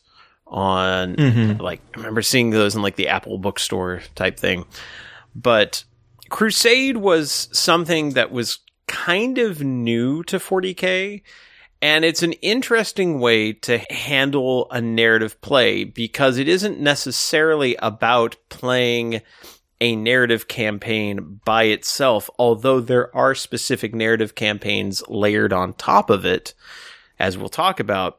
But at its heart, Crusade play is about the army that you're building. And, and it's it's a different way of looking at army building. It's a different way of approaching how some of the things that we kind of take for for granted about how the game works work. Basically, like most times you go into like a a standard game, like a pickup game, for example, you go in, you're like, okay, we're gonna play like a two thousand point game, and then you will figure out like you'll build your army like you would for like any competitive event and go from there. Crusade doesn't work that way. Um, first of all, like Crusade leans very heavily into power level, uh, which I think is great because for people who are wanting to play a more casual narrative game, the fiddly bits of points don't really matter as much and does give you a little bit more freedom to build the things you want to build.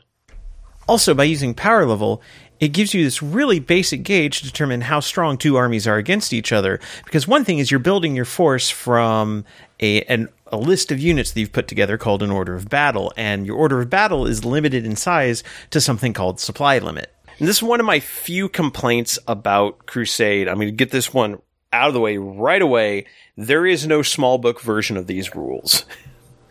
Like we get the core rule book reprinted in like uh, like all the generals handbooks, like all the the seasonal player packs have had that. All the Crusade mission packs have the core rules reprinted in them, which is fantastic. I am not complaining about that.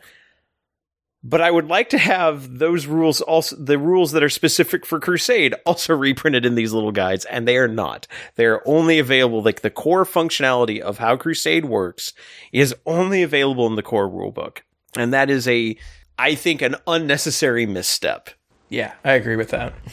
But you get past the core rules, you get past the match play session, which we, the match, match play rules, which we're going to completely ignore. We are not talking match play, which also means we're not talking about like the Nephilim rules where they've like changed up how CP are generated. Like that doesn't matter in narr- in Crusade play because we're not playing under Nephilim rules. You could if you wanted to, but by default, that is not how Crusade is played.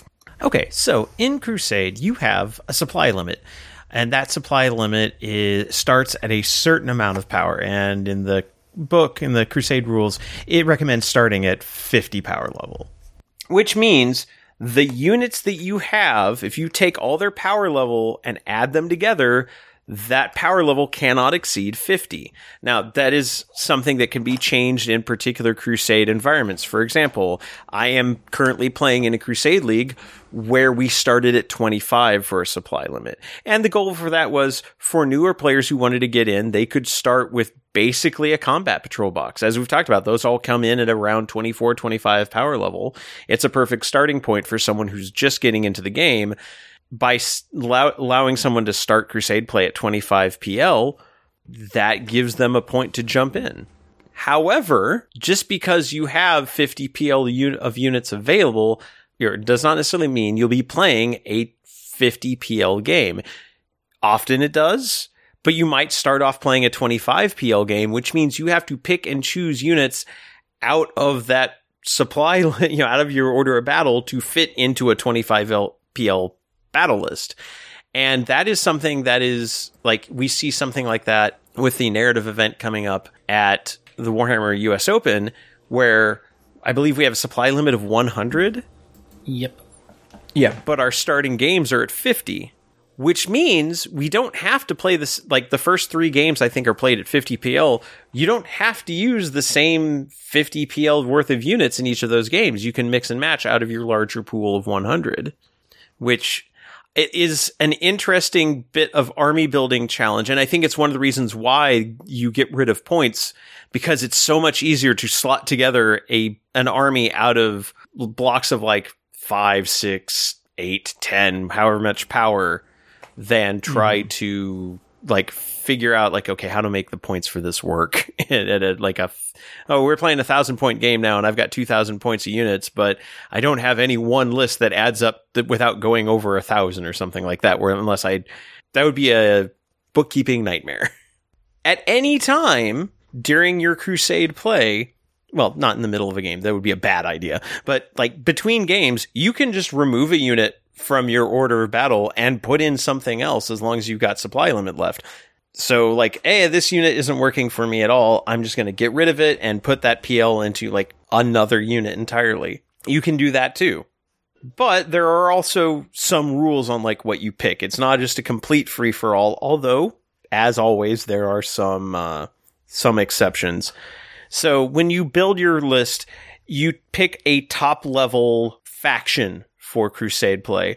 Uh, so it's going to be Imperium, Chaos, Aeldari, Tyranids, Orks, Necrons, Tau Empire, and I believe with Leagues of Votann, Leagues of Votann are officially a considered a top level Crusade faction separate yes, from the, that. The keyword Votann has been included in that list now.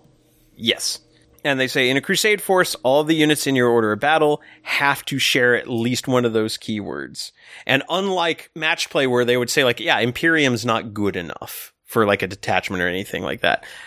Like you can have like, so if you want to do a mixed Imperium list or a mixed Chaos list, you can have them all in your order of battle. Now, when you actually go into a game, you will want to be able to fit them into a battle forged layout with detachments. So be aware of that when you're building your, your order of battle. But you've got a lot of freedom to go places with this and just build whatever you want. However, there's extra bookkeeping that goes on because of this. So one thing they mention is every unit in your order of battle has to have a crusade card. And a crusade card is basically a fancy term for a sheet that describes like that keeps track of the unit and whatever like experience it's gained and what abilities it's gained through things that have happened in game. Because guess what? We're playing 40k as a role playing game at this point. I'll toss in a nice thing here. GW's site, or at least the Warhammer community site, you can download empty Crusade cards and whatnot, so you can just print them out to u- fill out and use. Yeah, that's true. They also sell a Crusade journal, which is a nice little leatherette booklet that has a whole bunch of orders of battle and crusade cards. My one problem with the book, it's a kind of a glaring issue just because it's a weird layout. every page is an order of battle on one side and a crusade card on the other. Which it's like I would have liked to have like an order of battle and then a batch of crusade cards and then another order of battle. I mean, it, it is so that you can run multiple crusades out of one journal, and that's nice. And it's you know, like I said, little leatherette booklet. It's got the it's got two bookmarks sewn into it. Really nice. I like it. I'm going to be transferring all my stuff to this. But I do like, yeah, that they do make those available for a free download to print out. Or um, there's people who have come up with like online automated versions using like Google Sheets that you can like copy to your Google Drive and keep track of stuff there. And on top of your order of battle, not only are you keeping track of your supply limit and how much supply you've used, but you're also keeping track of something called requisition points. Uh, requisition points are what you use to buy upgrades for your army. So, for example, you start, if you were going like stock crusade out of the, the core book, you're starting at 50 power level and you start with five requisition points. In fact, you can never have more than five because they do want you to spend them. Requisition points give you a means to upgrade your army. So, for example, if you want to give a character a warlord trait or have a relic, you can do that through requisition points. And they work differently than they do in like a matched play. And this is one of the what's the one spot where Games Workshop has not released any FAQs or designer commentary or anything about Crusade. And I do think that's a little bit of a problem because there are some things that aren't necessarily as clear as they might be. So, for example, uh, Relics, Warlord traits, and upgrades. I'm going to read here right from the core book. This is on page 314 of the core book in the Crusade section. No model in your order of battle can have a relic or a warlord trait unless you have purchased the appropriate requisition. This means that your warlord does not automatically have a warlord trait, and you do not automatically get to give a relic to one character in your army. There are also several stratagems in codexes and other publications that can upgrade units before the battle. Examples include stratagems that enable additional models to have relics or warlord traits, or stratagems that grant units better characteristics or abilities. You cannot use any of these stratagems to upgrade any unit in your order of battle unless you have purchased the appropriate requisition as described below. Um, so that would imply that if you want to have two models in your army with warlord traits, not only do you have to spend the requisition to get both of them warlord traits, you would then also have to spend the stratagem to give one of them an extra warlord trait. I think. Yeah, I mean, it makes sense to me because the requisition points are to equip that relic or warlord trait onto the unit when it's on your order of battle. And then the mm-hmm. stratagems are what you have to use when you actually go into the game itself. So one's order the battle related and one is game related. I mean, it's, it's kind of messy bookkeeping, but this is how they, I guess, has separated them out. Right. Uh, my one issue with it is they followed up with the bullet points, which they do a lot in the ninth edition rulebook. I like the bullet points as summaries, but the last bullet point is you cannot use stratagems that upgrade your unit before the battle. Which then makes me feel like, okay, so which is it? I use the requisition points in addition or I use them instead? I, I That- interpret it as in, in addition. Mm-hmm.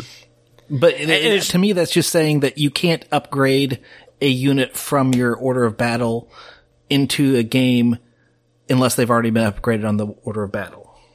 Right. And it also doesn't address things when we get to the actual way requisition is spent. It doesn't address things like if you want to give a relic to like a sergeant character because we have a number of codexes where there's there's something like that. It does not address that because the requisition points can only be sent to give a character a relic. And I think the ninth edition rulebook came out before any of the extra things where sergeants could get relics could come out. And yeah, that, that's one of my concerns as well. It's like, Well, I think ah, Space addressed. Space Marines had it, and they were one of the first codexes, so it's there. Okay. but it's still it's like that having something that would address that would be nice. They also mentioned that named characters always have a warlord trait, even if they're not your warlord. And in, if a publication lists what named character warlord, what a named character warlord traits must be, then it must be this. They'll have this warlord trait, even if another model in your order of battle already has that warlord trait. But having this named character in your order of battle does not prevent another model in your order of battle from having this warlord trait. But again, we're talking order of battle, not your army in a game. They're different. Um, they talk about how Knight and Imperial Knight and Chaos Knight detachments work. Although I'd have to look at the Knight codexes to see if that's been updated or if this is still how they how these work. Because they also mention Exalted Court and Tyrannical Court stratagems. I don't remember Tyrannical Court stratagems being a thing anymore in the uh, Chaos Knight yeah, codex. They they got changed around. Mm-hmm. But for example, like okay, so like requisitions. If you want to buy a relic, Purchase this requisition when you add a crusade card for a character unit to your order of battle or when a character unit in your order of battle gains a rank. What's ranked? We'll talk about that in a bit. You can give one character model in that unit one relic, excluding crusade relics, uh, this must still be a relic it can have, can't be a relic that replaces a weapon this character is equipped with if it has been upgraded with a crusade relic or an enhancement. We'll talk about that in a bit. Make a note on the relic of the unit's crusade card and add one to its crusade points total. Crusade points, that's something else we'll be talking about in a minute. So it's like, it doesn't mention that, like, okay, you can only add a relic to a character unit. So there's no requisition that allows you to upgrade like a sergeant. That's a little bit of a problem.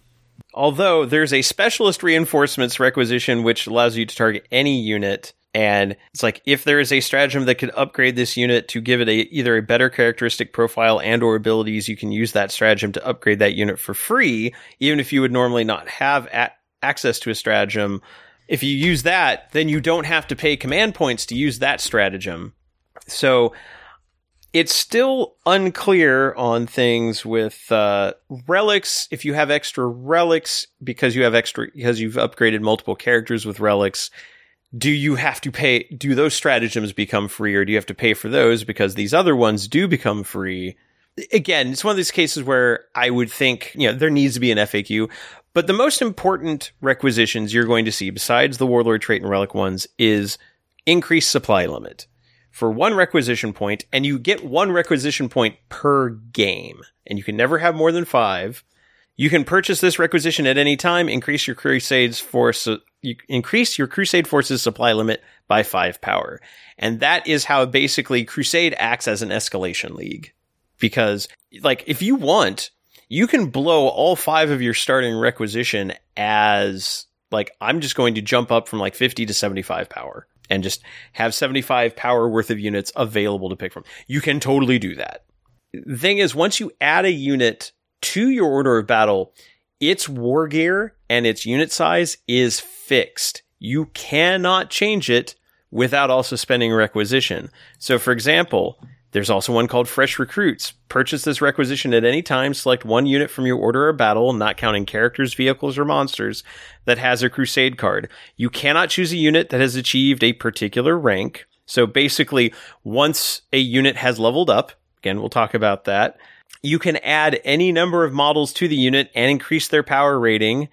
And if you selected a unit that had reached a certain rank, you have to increase their Crusade points and uh, you increase it, or you increase its crusade points depending on it, how big its power rating went. So, for example, I have noise marines in my Emperor's Children. They are at six power level for five guys. If I add five more, then they jump up to 12 power level. I have to increase their crusade rank because they got that much more powerful. What, do, what does crusade points have to do with anything? Well, you keep track of crusade points as units get more powerful, as they level up, as they gain relics and warlord traits and things like that to represent that these are not stock models. These have gotten better and stronger. When two players play crusade games, because one of the ideas of Crusade is it is Crusade is not necessarily tied to a particular narrative campaign. You could take the same Crusade army from campaign to campaign to campaign because the games you're going to be playing, like I could have a Crusade army that has a supply limit of 150 PL. I can basically take anything in the codex that I want. I have a whole bunch of stuff in my list, but I still only have, let's say we're only playing a 50 PL game I got to pick 50 PL from that list. But a lot of my stuff may be like super upgraded. And I may be playing against a player who is brand new in the Crusade League. Well, anytime you get an enhancement, you add a Crusade point or two or more and you to your to those units and then when you pick your army from your order of battle, you add up how many crusade points you have on all your units. You're like, okay, I have let's say I have 12 crusade points because I've been playing this army for a while and I've got a lot of upgrades. And I'm playing against somebody who has zero crusade points. And then when two Battleforged Crusade armies battle each other, it is likely that one or the other will be more experienced. To determine this, add up your Crusade points. If there's a difference between the two, then whoever has the lower Crusade points gets a number of bonus command points equal to half the difference, rounding up because you want to help the underdog. And I played a game this past week where I was playing, like, I have two, crew, like, my, I've only been playing the league for like three, three weeks. I was playing against somebody who's bringing in their Crusade army from like another, like Crusade units, and they've been also getting a lot of spare games. And so they had leveled up their units significantly to the point where they had 12. I started with five extra command points and I burned through them and it let me punch above my weight limit to deal with those units that had been that had received significant upgrades. So it is a neat balancing factor, which is going to be interesting if they get rid of stratagems and command points later, because I hope they don't, because it actually makes Crusade kind of work. But the reason you keep track of what of like crusade points is because one of the things you do when you're playing through each game is units get to level up. And this kind of makes it feel a little bit like the old I think they borrowed some of this from like not the current version, but the previous version of Kill Team, where you'd have like specialists who would like level up and gain abilities as you like as you played through like a Kill Team campaign. Basically, you play a game. You do like you you build your army, you play the game, and then at the end of the game for crusade missions, there's a process you go through for post game, and you'll see it referred to as bookkeeping, and that's absolutely what it is and even like in the Warhammer US Open like Crusade packet, they set aside time blocks for like, okay, this is your this is your game time, and then here's the the little window of time that we have set aside for your bookkeeping. Cause this is stuff you have to keep track of. So like I said, it's a role playing game now instead of just a war game. So first off, you go through all the Crusade cards for units that were in that battle. And any unit that was destroyed during the battle, you have to make an out of action test. Now, I've seen some narrative formats in the past where, like, if a unit failed an out of action test, kind of like I think a kill team would have this, like, if a unit failed an out of action test, they might die. Like, they were just gone. You'd have to replace them with some new scrub. They don't do that here, fortunately. But basically, for every unit, if it was removed from the battlefield, you roll a d6. On a 2 through 6, nothing happens. They're fine. They'll just be available next time. If you roll a 1, one of two things happens. You get to choose, but something bad will happen. One is the unit loses experience points, which you gain experience points. We'll tell you how after the, after this. You lose like D6 experience points and you can't gain any from this battle. So basically, like they're wiped out to the point where, yeah, they'll bounce back, but they're not going to gain anything from this and they might even backtrack because the unit let's say only had like two or three experience points and you you might wipe them all out. Or let's say i really want this i really need this unit to be able to get experience. Like maybe that unit was like right on the cusp of hitting the next level and unlocking new upgrades. I want them to keep going. You can instead choose to give the unit a battle scar. And there's an entire set of charts you can roll on based on what kind of unit it is. Is it a character, a monster, a vehicle, or anything else? And the battle scores will, the battle scars will give your unit something bad. It'll give it basically a debuff. So, for example, let's say you've got a tank that got blown up. And it, during the uh, out of action test, you roll a one. And you're like, well, I don't want the tank to lose experience because it's almost to the next XP level. I'll roll a battle scar for it. You roll up and uh, you roll, oh, let's say you roll a four. Weapon damage. Select one weapon equipped by a vehicle model in this unit. Subtract one from hit and wound rolls when resolving attacks with that weapon. That's just a thing that unit has for the rest of the time you play that Crusade army. It's just, its weapons are going to suck a little bit. Fortunately, there's a requisition that you can spend called Repair and Recuperate, which lets you remove a battle, one battle scar from a unit. Then like once you've gone through like you've gone through all these out of unit tests and you've figured out like hopefully everybody makes it through but not everybody will then you update experience. So you go through all those crusade cards again. Each unit that was part of your army gets an experience point then you select one unit in your army and you consider them marked for greatness marked for greatness just means they gain 3 experience points and then a unit gains one experience points under this is a rule called dealers of death. A unit gains one experience point for every third enemy unit it has destroyed in total. That's total from when you first put them into your order of battle. So you actually do keep track on their crusade card of how many units they've destroyed. Like what you know, if they took the last model off of a squad, they mark that they tally that up and every 3, like once you've hit a third one, you get an ex- you get an experience point.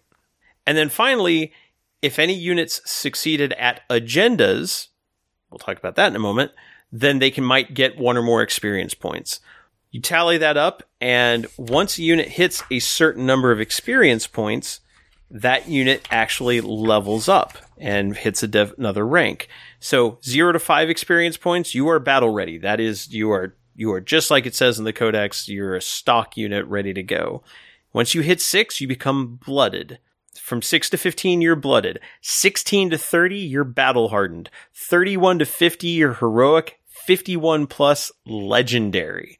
It's to take a while to get to, you know, to get those higher ranks. But once you go up a rank, you get access to battle honors. Battle honors could be battle traits, which are the opposite of battle scars. They are give you buffs instead of debuffs. Uh, weapon enhancements which will make one of your weapons, whether range, there's a different chart for ranged or melee. Um, psychic fortitude. If you've got a psyker unit, you can give them maybe an extra psychic power that they know, or an extra unit they might be able to cast or deny.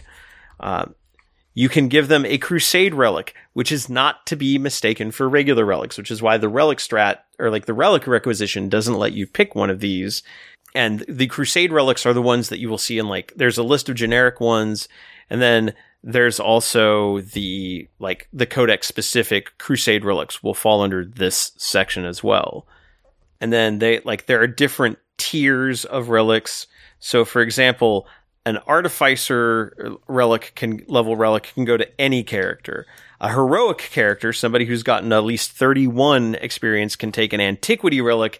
And if you've hit 51 experience or more, that character can take a legendary relic.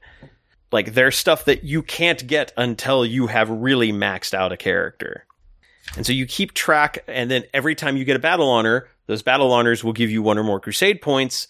And so that's that why that that's that gauge of how powerful a unit has become. Named characters are kind of interesting in all this, though. Named characters, because they always have, like, most of them have relics worked into their character design, because they always have their fixed warlord trait no matter what. And because they are who they are, locked into the story, they never gain experience. But on the flip side, they also never fail an out of action test because they don't, they'll never get a battle scar. They'll never lose experience because they can never gain experience. They can't gain relics because they can't be given relics in the game. So they're just named characters are just kind of there. They don't cost anything extra to take. You can always take a named character. It's just that that named character will never be more than what they are on the table. So for example, in the league I'm playing in right now, I am playing Lucius as like my warlord. I'm always taking Lucius. It's his war band. Lucius the Eternal is never going to get any better than what he already is. He will never get a special ability. He will never get a relic. He's just him, the dude Lucius. And, but also means he'll never, like, he'll never go up in crusade points. He'll never outbalance for me because he's never going to get any stronger. So just be aware of that. Like if you have a named character who already exists who you particularly like, you never have to worry about about that with uh, you know experience. It's just you also will never gain anything for them. Right. So it sounds like the the named characters at the start will kind of be really powerful, but if you go on long enough, your built up HQs will have a lot more perks and be a little stronger than these named characters. Right. It's basically you're making a name. You by the end, you're making your own named character. Like you've you've developed this leader, this hero to be able to stand with like the the legends of 40k lore. Now, there are like besides named characters, there are also other units that will never gain experience, but they also never fail out of action tests. Swarms, so like Ripper swarms, swar- uh, Canoptek scarabs, they're never going to gain experience because they're just like a little horde of little little beasties. Drones are the same way. So like your Tau drones, like you have a unit of drones, they're never going to level up, but they're also never going to get a battle scar. So they're just kind of there. Units with the fortification battlefield role, yeah, that building's never going to get heroic. Sorry, that's not going to happen. What if I put a flag on What? It? I mean, nope, nope. Have you heard of the Wall of Martyrs? Come on. Well, yeah, but it is it is just a wall, and as we all know from Magic lore, walls can't attack. Unless you have the right commander. and then summoned units, any units that are added to your army during the battle, can never gain experience. Um, which there aren't that many books that have that anymore. I think that's mostly gone away. But they do have rules for them because when this core rulebook dropped, there were armies that could still do like demon summoning and things like that. But yeah, like that's all recorded on your crusade card. The experience they have, the combat tallies, whatever honors they've ga- gotten, what rank they currently are, whatever battle scars they have, you keep track of that from battle to battle to battle. And so you end up building this force that is kind of, you know, has a story built in it and gets more and more elite as it goes on. And uh, it's like it's an interesting way to handle it. And then I mentioned agendas. Agendas take the place of secondary missions because like all the crusade missions, they have like their scoring built into it. You don't pick like secondary like the way you would in, in matched play. Instead, based on game size, you choose between one to four agendas. So, like at 25 PL, you pick an agenda. At 50 PL, two agendas. Uh, 100 PL, three agendas. And that's and then they support up to onslaught, which is 150 PL, which is four. But the agendas are basically uh, they are set up a lot like the secondaries so that they are in particular categories and you can't double up on a category. So, for example, the very first one in the book, assassins. Purge the purge the enemy category, assassins. Keep an assassin tally for each unit in your army. Add one to its tally each time it destroys an enemy character. Each unit gains two experience points for every mark on its assassin's tally. Tally. So if you're and you do that after you determine like who you're facing like you know what your, what list your opponent has mustered. If they have a bunch of characters, you can take the assassin's agenda, and any of your units that kills a uh, kills a character is going to get two experience per character they killed. Maybe you want maybe you have a fast moving army. You go with battlefield supremacy breakthrough. At the end of the battle, select up to three units from your army, except air- aircraft that are wholly within six inches of the, your opponent's battlefield edge. Each of those units earns two experience points. Um, there's also codex specific ones, Emperor's Children. I'm going to keep referring to Emperor's Children because I've been playing them a lot lately.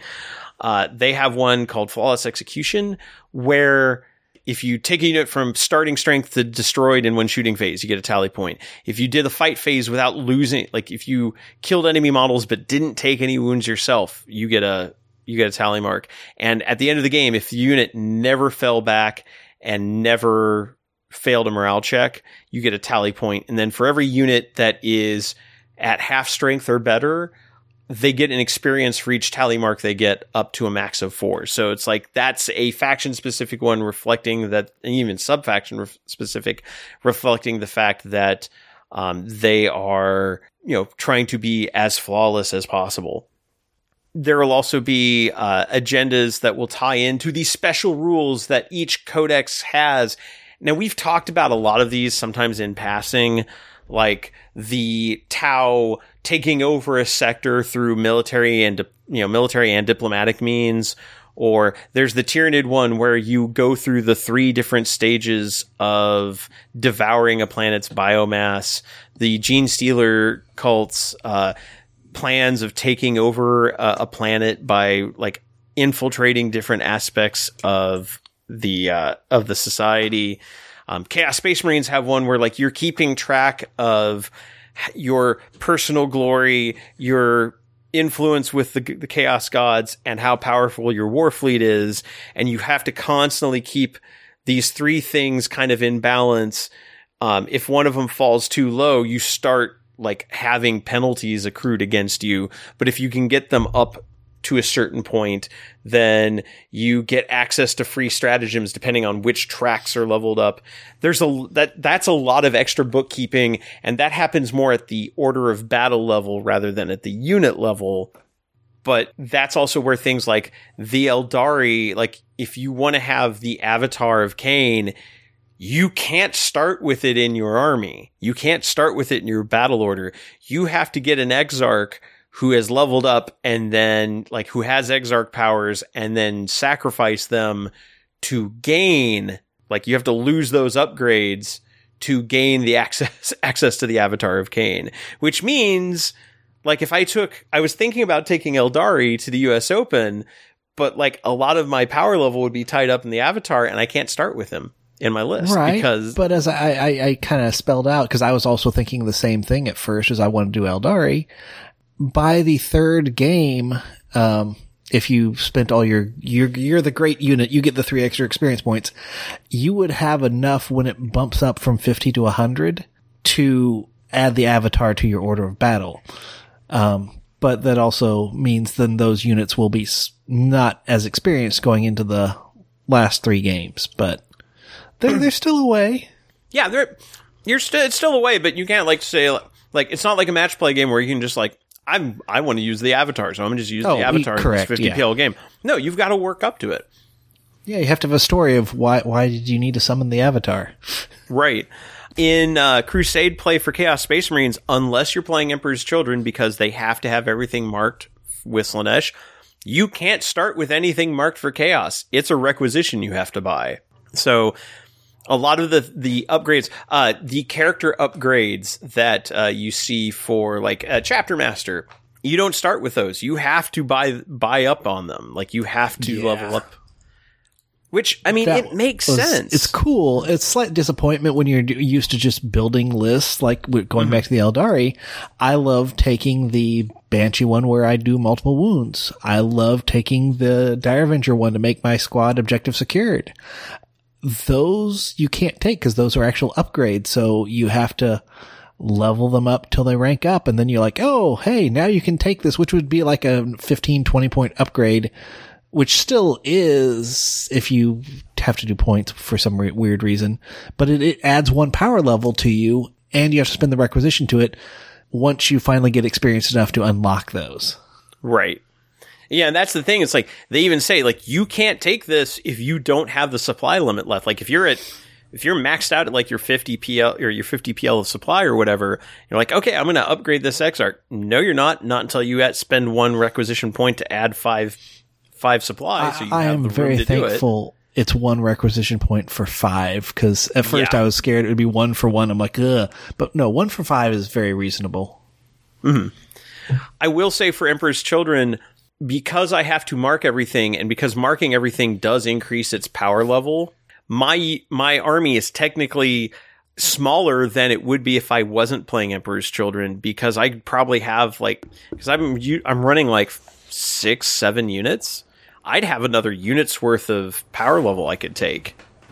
But because everything has to be upgraded except for the well, the noise marines already have it worked in, but everything else I, I have to spend the, the power on it. So Yeah, I ran into that with uh, building my World Eaters army for KC Open because I was like, oh, well, if I do this, I can take Kharn. Oh, wait, no, I can't because I, I have to take Kharn in this one because if I take a Lord, I have to mark him and that puts me over the PL. So, yeah, fun, fun balancing.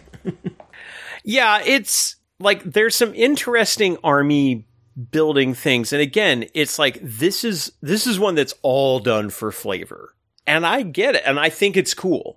It's just something that you it's one of those like you have to kind of unlearn what you know about building armies for match play or at least building your order of battle. Like you, you can't look at your order of battle the same way you would look at like I'm just going to build an army list. It's not the same exactly. And that's also like being able to swap units out. Now one thing they do mention is you know, if you have a unit, it's like, well, I want to fit in this other thing, but I'm going to have to drop a unit out of my order of battle to fit it in. You can do that, but the minute you take a unit out of your order of battle, you can never get it back with the same upgrades. I mean, you can take those upgrades, but it's gone. If you take that unit, that kind of unit again, it starts out completely fresh. Which will drop your crusade points and everything, but you don't get any requisition points that you spent on like like if you drop a character, you don't get the points back for like buying them a warlord trait or a relic. It's that's just gone. So it encourages you to not swap out everything all the time. But that's also why, like in the packet for the U.S. Open Crusade play, like take bring more than 100 PL worth of models because you should be encouraged to swap things out of your order of battle. Like that, that's always an option you should have.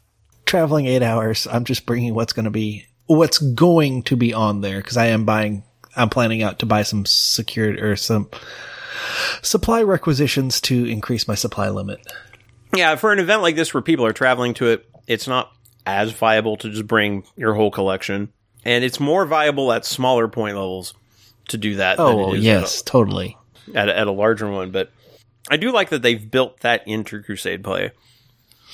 Yeah, and I, I will admit what I've tried, like when I was thinking of doing like an all Votann list, if if their models were going to be out in time, which it doesn't look like they are, cry, or all Aeldari, I was going to have like kind of build my 100 PL list and then break it up into 250 units and then have one game be the first 50 so those units could get experience and the next game be the other 50 so those units could get experience and then roll that together into my 100. Yeah, because then then you've got you know you kind of get a nice well-rounded list. Whereas I'm going with a very different tact for mine, in that I have a 50 PL list that is I'm going to be using in every game, and then once we get to the 100 PL, the other 50 PL of my supply limit is one model, and it's the Ta'unar. Like I and I'm playing a dangerous game doing that because I could end up like units get wiped out. I could end up losing their experience or and causing them to gain a battle scar. And because I'm like only going to gain one requisition per game, like if two units get battle scars, somebody's going to have a battle scar going into the next battle because I'll probably have used up my requisition. Although I don't think we have to spend requisition because we already have the 100 PL. Like you don't really have to spend much in the way of requisition on like increasing your your level. I don't think mm. for this event. Well, I know on Eldar I was going to have to because I wanted to get up to like 110. I so I could have all the models because I didn't want to pull things out of the list. So that gave me the way to get the upgrades I wanted. Um, but uh, yeah, for the because I'm going to do something very similar to you, where I'm going to take sisters as my Imperium list, and I've got 50 PL set aside for that. And then I've got 50 PL of Agents of the Imperium that will tack on for the final three games when we up it to 100 power level. So yeah, it's going to be like the sisters are getting experience and then all these other Imperium things come in that are questionably Imperium, but I'm calling them Imperium because the book says I can't. And like for this particular event, yeah, five games, players should develop an order of battle from which armies can be built. We'll adhere to Battleforge rules as established in Warhammer 40,000 core rulebook. Supply limit for this event will be 100. It doesn't say you can't buy more, I don't think. Right. They also want people bringing in uh, fresh armies you know, so you can't bring in anything that have accrued battle honors, battle scars, enhancements, psychic fortitudes, or any other trait or benefit through crusade events. So everybody's kind of coming in fresh, which is good. Then on top, like this is an event where they've got the extra fame and infamy system on top of the Crusade system. And I do think that is one of the cool things about Crusade is that it does provide a nice, uh, framework that you can build other campaign stuff onto, which they do in like their various mission packs. So, for example, there's Wars of Faith, which is the most recent one, and I think the one that will be in play for this event. Where I don't think it. I mean, it it is, but it is. It's not required. it's not required, but it will be. Av- what I'm saying is, it's Yes. available if you want to use yeah, it. yeah. And so like that has this whole thing with keeping track of like the like different armies can subscribe to different causes and then they can level up those co- like their support and their faith in those causes which can unlock other other benefits things like that. So there's there's systems that you can layer on top of Crusade in you know, and kind of in the same way that like match play, like we have Nephilim where we changed up how command points work and we changed up the whole free warlord trait and free relic thing, which actually ironically makes it more like Crusade play. But uh it, yeah, it is interesting you can have these other systems uh, layered on top of that. Now, I will say there is one thing that was kind of promised at the when the Crusade was first announced when Ninth Edition dropped, and it was kind you know kind of played up a little bit, and I don't think I've ever actually seen it come to fruition. And that's the idea of well, you can always take your Crusade army and play it against any you know play it against a uh, non-crusade army in a pickup game and use that to gain you know like experience for your for your army and such. Yes technically sure you could. But because match play and pickup games things like that don't work off of power level but instead work off of points. And be like you'd have to basically agree to play without all the upgrades and things that were crusade specific. I don't know how much that often that actually happens. And, and also agendas versus secondaries. You kind of then have to be playing to both because you're scoring in a match play or even a, a kind of friendly game has you going for primaries and secondaries. And even in the rule book, the missions for Crusade and um, match are totally different. So it, it's if you're playing the matched ones, you'll have the secondaries. You can, I guess, attach your agendas on them, but then you're just having more that you have to try to do, have to f- remember, and it just, I don't know. I it, I don't think it really works. Nah, I, I think while the intention was kind of like, hey, we can have this cross pollination between like narrative casual players and like, you know, competitive and pickup games. Yeah, in practice, I don't think, I think it's two exclusive ways of playing with the same rule set. And I think that's fine. I think that having, having both systems available is good. Um, it's definitely something that I hope they keep. You know, whatever the new edition looks like, um, I, I do think Crusade is a success. The fact that um, we've had like like a half dozen different Crusade supplements put out, not that's on top of like any of the campaign books. There's usually a Crusade supplement that goes hand in hand with a campaign book, and the fact that we're having crusade format events being pushed at you know not just at Warhammer World but at these the US Open events as a narrative thing.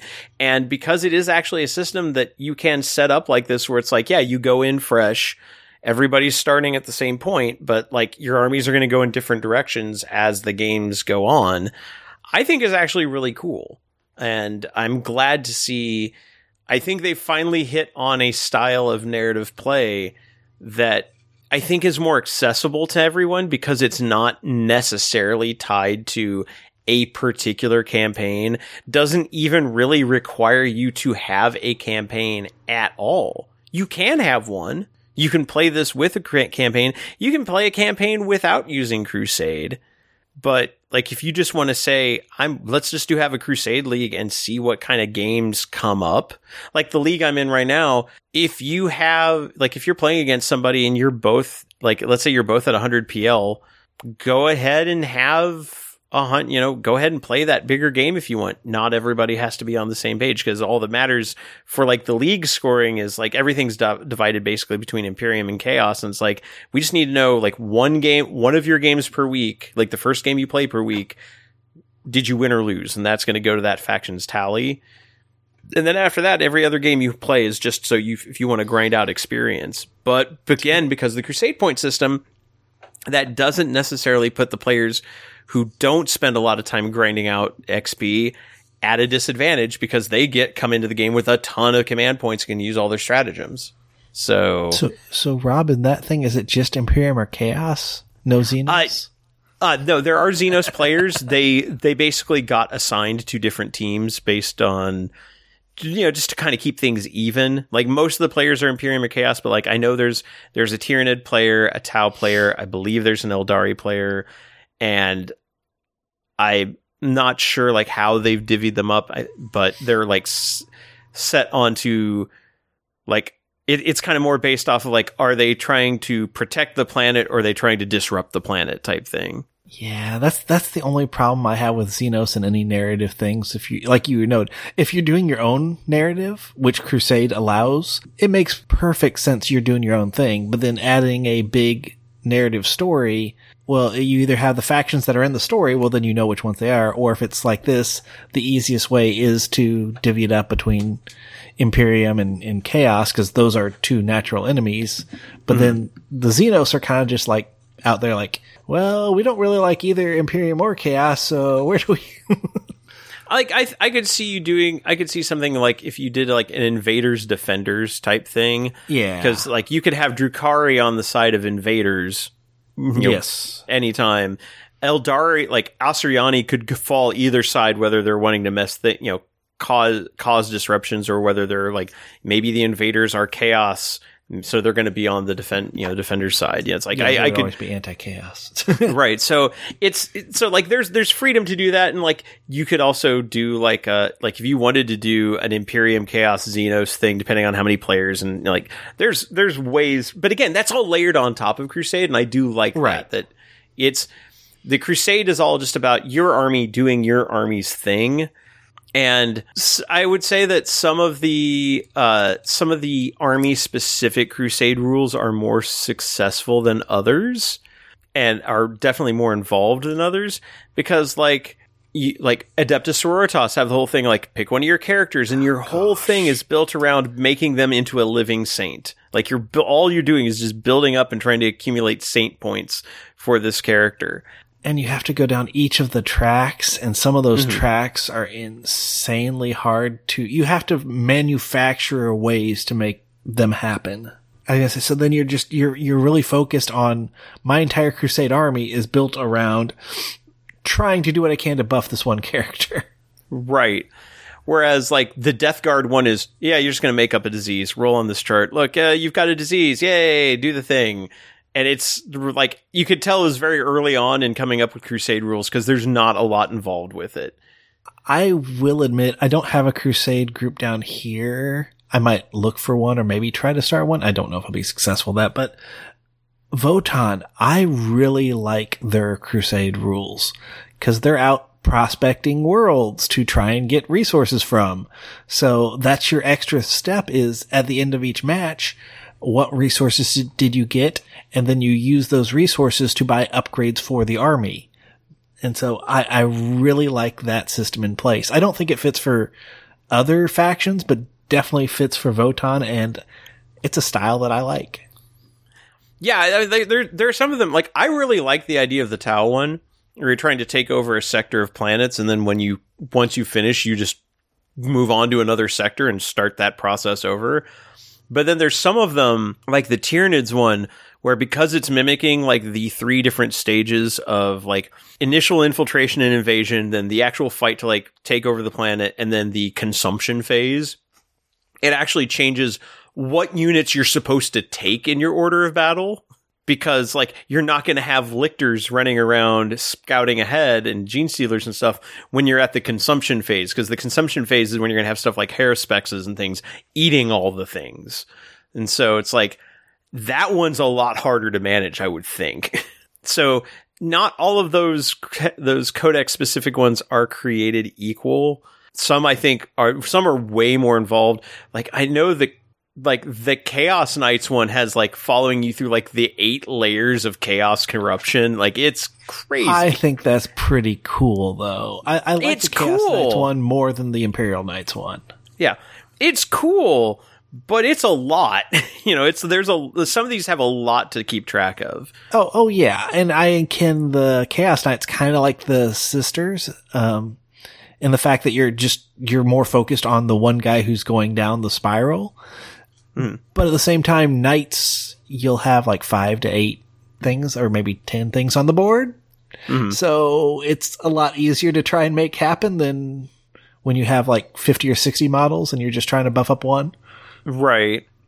Whereas like like the Chaos Space Marine one, they like here's this track, and they actually have like the, the last page of the codex is yeah, copy and print this out so that you can actually keep track like have something to keep track of where you are. Like right now, I'm just like writing numbers on the back of a, a sheet of paper, but it's like you know it's getting complex when they have to, when you have accessories that you have to copy out of the book to keep track of everything.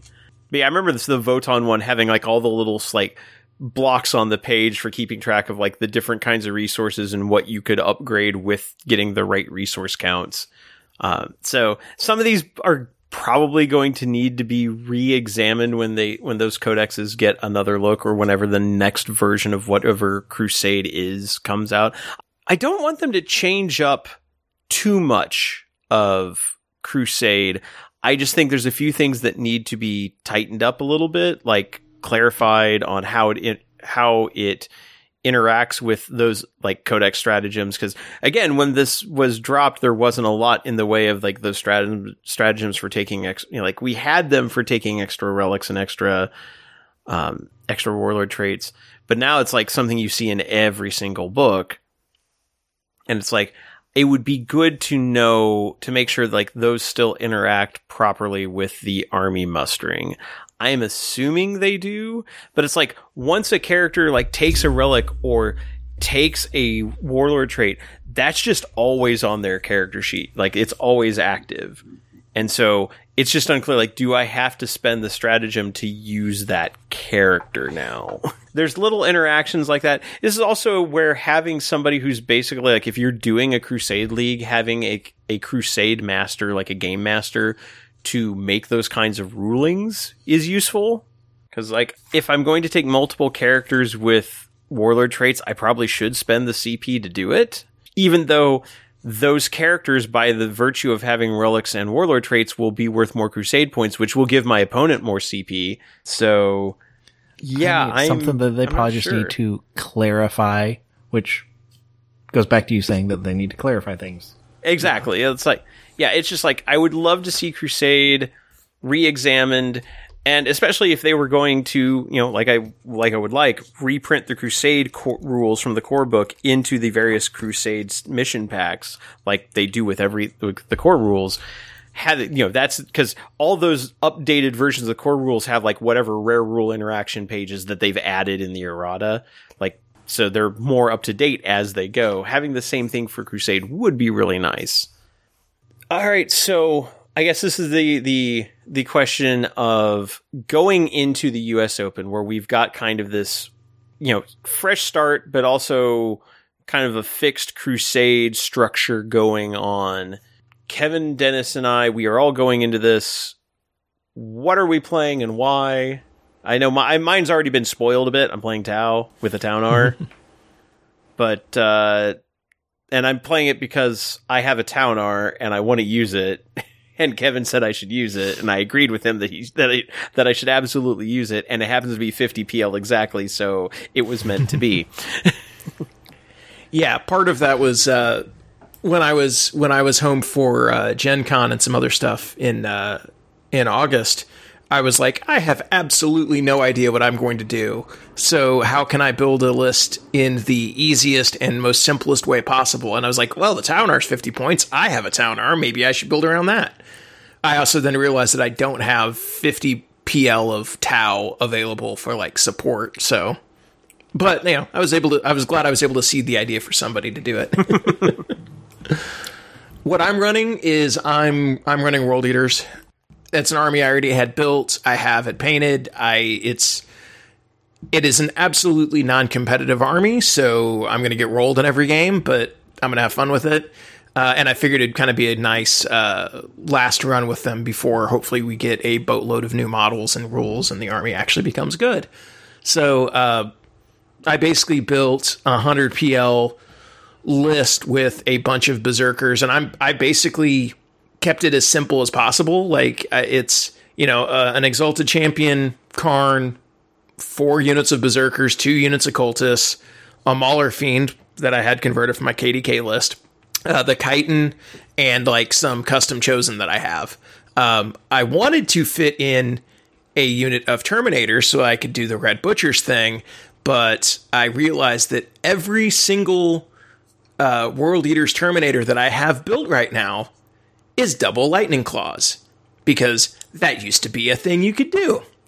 And I didn't want to go through the process of basically, I, I don't have time with everything else going on to build or paint anything. So I was trying to work through what I have like already built. So I'm not unfortunately going to do the Terminators for this one, but I did get the uh, the the Warhammer Plus Year Two awesome World Eater Terminator that I'm going to paint up at some point, but I don't need to paint him up for this because I won't have any other Terminators I can use. So Okay, I guess for me, my original thought, as I kind of mentioned earlier, was Aeldari, because that's pretty much still my one, number one favorite faction, and did a lot of planning and all that. Um, and then Votann hit, and I'm like, I want to do Votann, and um, it looks like the only Votann I could do would be what's in the starter box, well, not start, but the box that's out now. And th- for me to be able to do that, I would have to, I think, paint about 70 to 80 models in a month. And also, as, as Kevin noted, that would be a very limited army that would not do terribly well. And I don't know how much fun it would be just to have pioneers, troops, and the two HQ choices. They could probably do some stuff, but they really need the rest of the line to kind of be a full army in my mind. Um, So then that's where Rob suggested, hey, because I think I pointed out that they could be agents of the Imperium in Crusade.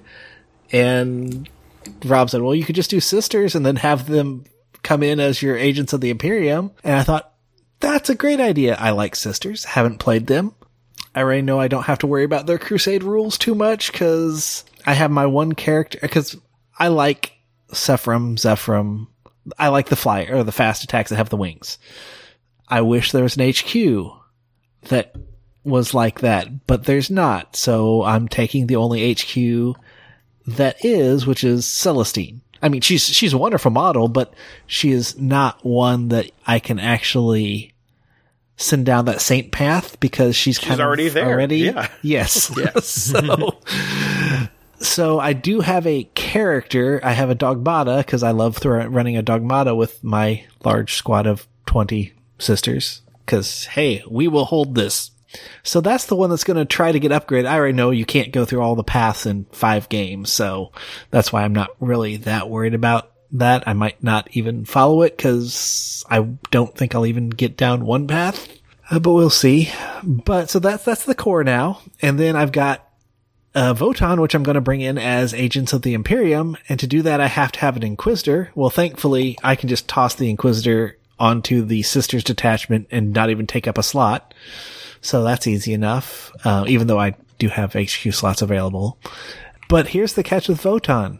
They can only be 25% of your army. So it's like, oh, okay. Or no, not your army. They, you can only put, um, Votann on your order of battle if they are up to 25% of your supply limit. So at the time, I built out my Votann list. I'm like, well, it's 26 points or 26 PL. Well, to get that to work, I will have to spend one requisition point to add five points to my supply order or order of battle. So that way I can actually include 26 power level of Votann. Um, in the end, I'm not doing that because, well, the other models did not get released and the points increased means I'm only, go- I have 21 PL of Votann now. So I don't have to worry about that. But that's still not 50 PL. Even throwing the 4 PL Inquisitor on, well, there's 25. Huh, what can I do that's 25 also agents of the Imperium? My Eldar Knight. So I'm also bringing my Eldar Knight to go with it. So hey, it's kind of like a another run for my Inquisitor and her sister in the Eldar Knight um, that I ran at Midwest Conquest. They're showing back up here as two pieces of this Crusade army, which I'm liking because I don't think I'll really run this combo in any other format outside. And so it'll, it'll be neat to get those two models to have another go. Cause truthfully, the Eldar Knight was my whole inspiration to get into Imperial Knights. So being able to take it as a free blade, Agents of the Imperium, having the Inquisitor there, who's already an Agents of the Imperium, that then I can spend a requisition point to make the Votann Agents of Imperium. And then suddenly I have a sister's army that I still get the bonuses for because everything else is Agents of the Imperium. oh my. So yeah, that's what I'm doing. Yeah, and, and as I yeah, that's I mean it's fun that like it's that's what also one of the things about like you don't necessarily have to worry like is this a really competitive army is this a like is this a a, a well balanced you know army it's like I want to tell a story with this army I want to and you know it's the kind of stuff that we encourage in like friendly events and I think Crusade is a different way to approach that Yeah. I, I will say, Rob, this is also my way of getting around Crusade rules. Because I've got knights, but I'm not going to do the Crusade Knights rules because my army isn't 100% knights. I've got Votann. I don't do the Votann Crusade rules because my army isn't 100% Votann. right So the only Crusade rules I actually do have to pay attention, and the Inquisitor doesn't have any, so the only thing I have to pay attention to are the Sisters ones. So that's to be nice. Yeah, and uh, and like you said, the sisters ones you don't even have to pay that close attention to because you're not going to complete any of them. Yeah. So So I'm just playing games. yeah, and Well, my and maybe getting battle honors. Yeah, my tower kind of the same way because I would imagine in five games I'm probably not going to complete the conquest of a of a sector of space. Like I might get a couple of planets out of like because you end up doing like D six plus two or, or maybe D three plus two planets or something. It's like I'm not going to finish a sector. I'll you know I'll do the bookkeeping. I'll keep track of it because I could then take this army and play it into a into another uh, crusade event later on. Not one of these, but I could take what I've accumulated and and move on with it. But I'm not going to finish it, and the, like I'm not going to make any meaningful progress in that in that path, and that's fine. There's still gonna I'll still have like all the uh, like I'll have all the you know requisitions and things like that to play around with. The one downside is with a lot of su- like ca- uh, faction specific agendas, they lean hard into whatever your faction's system is. Very so much I pro- so. so I probably won't be taking those as much. Yeah, me. I mean, I looked at them. The Votanns I can't take because they all need you to have grudge tokens on things or judgment tokens on things. I can't do the Knights ones because they're not relevant at all. So, and the Sisters ones are, yeah, so I'll probably just be taking the book ones for the most part. hmm And like the games we're going to be playing, we'll only be taking two or three stratagems. So just figure out which one, or two or three agendas. Uh, so you know, just take whichever ones apply. But I'd uh, to yeah, take the Votann ones. yeah, I know it'd be fun. You know, it's but uh, yeah. So and for me, I'm mostly taking like you know the Tau is partially there because Kevin seeded the idea, and also just it's an opportunity to play because I have actually not played my Tau in this edition because I didn't play them before their codex because they were terrible. I, I think well I take that back. I played them like once or twice in this codex, and they were bad and I haven't played them since the new codex came out because I was working like I was playing Death Guard and doing other stuff and I'm like, "Oh, the Tau are really really good apparently, but I kind of feel bad about playing them." And I also wasn't playing much in the way of competitive games at the time. So this is a chance to play the Tau in a non-competitive environment. I'm taking stuff that's good, but I'm also not going in like I'm also taking a Ta'unar, which is not bad, but it's a lot of eggs in one basket. and I really hope it doesn't die in too many games because if it ends up like I probably it probably won't gain any experience. I mean, it'll kill stuff, but I I have I just have this feeling I'm going to roll bad end of battle tests on them, and uh, yeah, I just don't. Just, I don't- I don't see it going well. and give it the three experience as being great. You know, a Ta'unar with a battle scar would actually be kind of interesting. um, weapon you know, damage. You know what I just realized? What did you Um, just I'm realize? Going, well, I'm going through and looking at this. So there are no custom chaos battle traits for world eaters in the codex because they're not in the codex, and there is no and there is no crusade information or updates in the White Dwarf article. Of course not. So you won't I have just- any I didn't even- sub faction specific stuff. You'll just have like Yeah, I chaos just have the space marine generic stuff. Yeah, which was like, oh, I didn't realize that. So Anyway, see, you're making fine. it simple for yourself. That I am, I guess. and then that gets to the other part of the the bookkeeping thing of what I would hope they would clarify is they say you can roll or you can choose which battle scar would be best for your unit. right. And I'm like, cause I mean, if you, you choose, well, you're always going to pick the one that's least hampering to the unit. So it's, ah, I don't know. Well, I would say you'd say you would always choose it, but you might choose to pick the one. You know, like if if you're playing really to the narrative, you would oh, true. like think about how you died and then maybe played. You know, that is fair. go off of that. So, but yeah, in a competitive sense, yeah, everyone's going to take the least punishing one. And then, of course, you can always just spend a requisition point to remove the battle scar, but I just hope I don't accumulate too many. but yeah, I think that's pretty much our, our rundown of uh, Crusade, what it is, how to do it, and kind of how we're going about it, and some of the things we like about it. Um, if you have had experience playing in a Crusade event or Crusade League, or if you have a Crusade army that you've been developing, um, we'd love to hear from you and and find out how what kind of experiences other players have been having with this format. Um, you, have you been enjoying it? Is there anything you would want to change about it? Um, do you like how the mechanics of it really work? Do you like your sub faction or your particular faction's mechanics of it, or do you not? Or do you even interact with them? We would love to hear from you. So again, uh, we told you earlier in the episode how to send letters. So if you want to get mail to us, we would love to hear from you about your Crusade experiences. Cause US Open for two of us is going to be our first experiences. Yeah, and I'm going in. While this will not be my first Crusade experience, it will be my first one with Tau. So I'll be going in with a brand new army that I'll have to uh, kind of relearn how its Crusade rules work and what agendas and stuff I want to pick for it. So yeah, it's going to be a new experience in some way or other for all of us. So it'll be it'll be fun.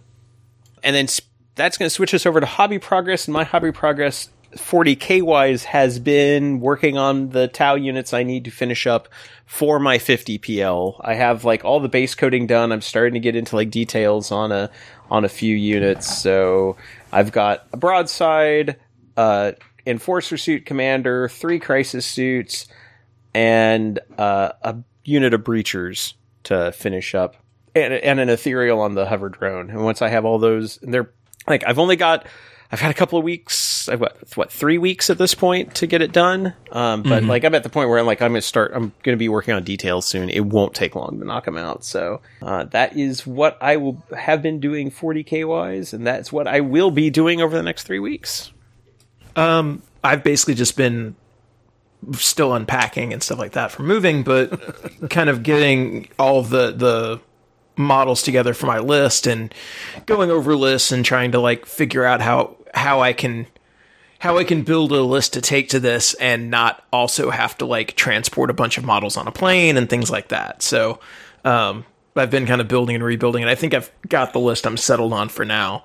Um, I shouldn't have to paint anything, but I do think that I'm probably gonna go through and just like maybe touch up some details like bases and stuff like that um, over the next few weeks. So hopefully I can get all of that done. I guess for me, I've just been working on a little thing. Uh, uh, so many Leagues of Votann models. Um, the first box, I have all of those models put together and primed. I'm working on painting the first squad of Hearthkyn Warriors because they will be in my list for the US Open. Um, then after that, I'll work on painting the, um, two squads of pioneers from the first and second box, um, and then one call, and that's my Votann detachment. Um, and then, so as you heard, I got the second box, and I have almost everything put together. I've got the pioneers and the HQs put together, and then I decided to try something new because of kind of one because of the nerfs, and two because I wanted to try something. And so I, my third squad of Hearthkyn warriors, um, I have fully magnetized their, their weapon tree. So I can choose between the guns, which is nice because then I can be ion or bolt and then pick any of the two heavy weapons for it. Um, so I still need to put together the fourth squad of that and also magnetize them. And then based on how good or bad that turns out, like if I get sick of it, because I'm still not sure I'm 100% sold on magnetizing because I like it that I can swap out the options. But the downside is, um, the Votann are small, so sometimes I can't get everything to line up exactly properly so you can see a little seam or the hand looks like it juts out a little extra because part of the hand is too thin to actually like drill to put the magnet in, or maybe I just need even smaller magnets, but I already have teeny tiny magnets, two millimeter wide by one millimeter tall. I think I need like a half millimeter tall, which I don't even know if that's a thing. But even then, it's like, oh my gosh, will this be strong enough to hold, or will I drop it on the floor and lose it? Because, well, they're small. Um, but no, I've got that magnetized, and so the, on the when I work on the third box, um, I'll decide if I want to magnetize that, and that's going to be in my big squad of twenty, and then also three more pioneers and two more HQs. So I'll have all of those units mostly set up. I still want more pioneers, so just just lots and lots of working on Votann. For me, work's really busy right now, so I haven't had much time um, I did manage to get put together a just a few Beast Snagga Boyz. I found another set of sprues for a Beast Snagga Boyz kit, so I'm working on putting those together right now.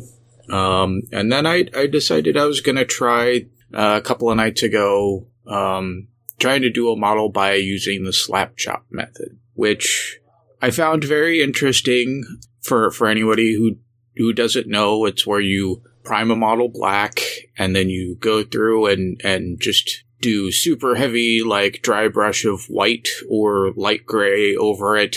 And then you use like contrast paints or inks to add over color over like the value of, of the kind of black and white model that you've made from the black and dry brush it, it's supposed to be a very quick, you know, process to get a nice finished looking model.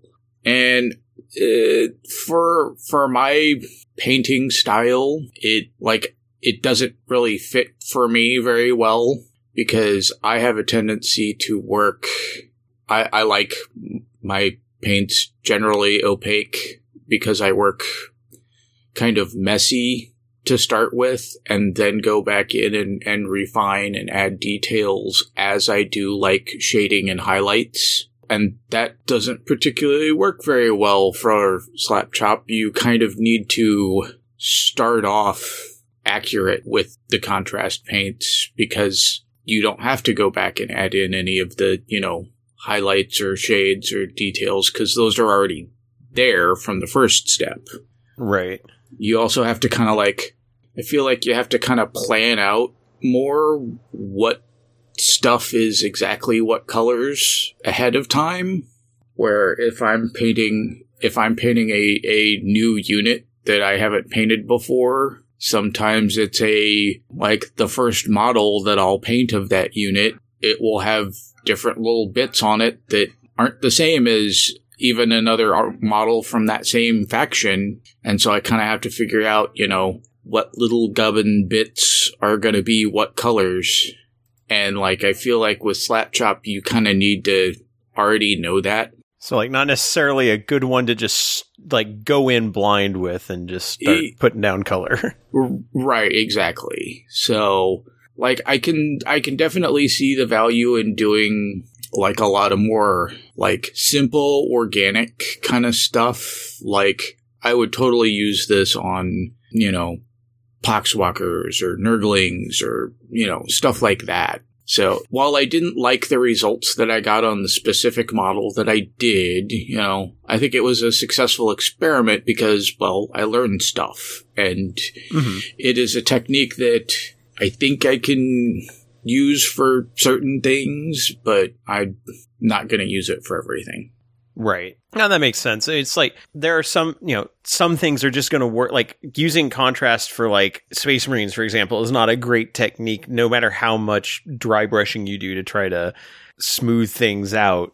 And so, yeah, doing more organic things. Like I imagine, like Nids would probably paint up really fast with something like this, or Yeah, like, like like if I if I was gonna do like I I kind of want to do like a bunch of Genestealer like like Genestealer Gene Stealers for Tyranids, not Genestealer cults. But like yeah, doing Genestealers this way would like make them paint up like super fast. Mhm. So, um, and then one other thing, I picked up a hobby tool that is like completely extravagant that I didn't need to get, but it's kind of cool. It is a wow stick pen drill. And this is like just a, a little electric rechargeable with USB drill that that is powered and it's and it's like kind of it's low torque. It doesn't like go super fast. So it's easy to can kind of control what it does. And there's various bit sizes that that I can do. And it's kind of a neat little thing for like if I decide that I need to pin something or you know just drilling out you know gun barrels yeah, some of those. I'm looking at the uh, like the Amazon page for it. Some of those bits are tiny. yep Yeah. Well, they're they're pretty cool. There's what you need for uh, for those uh, Votann magnetizing.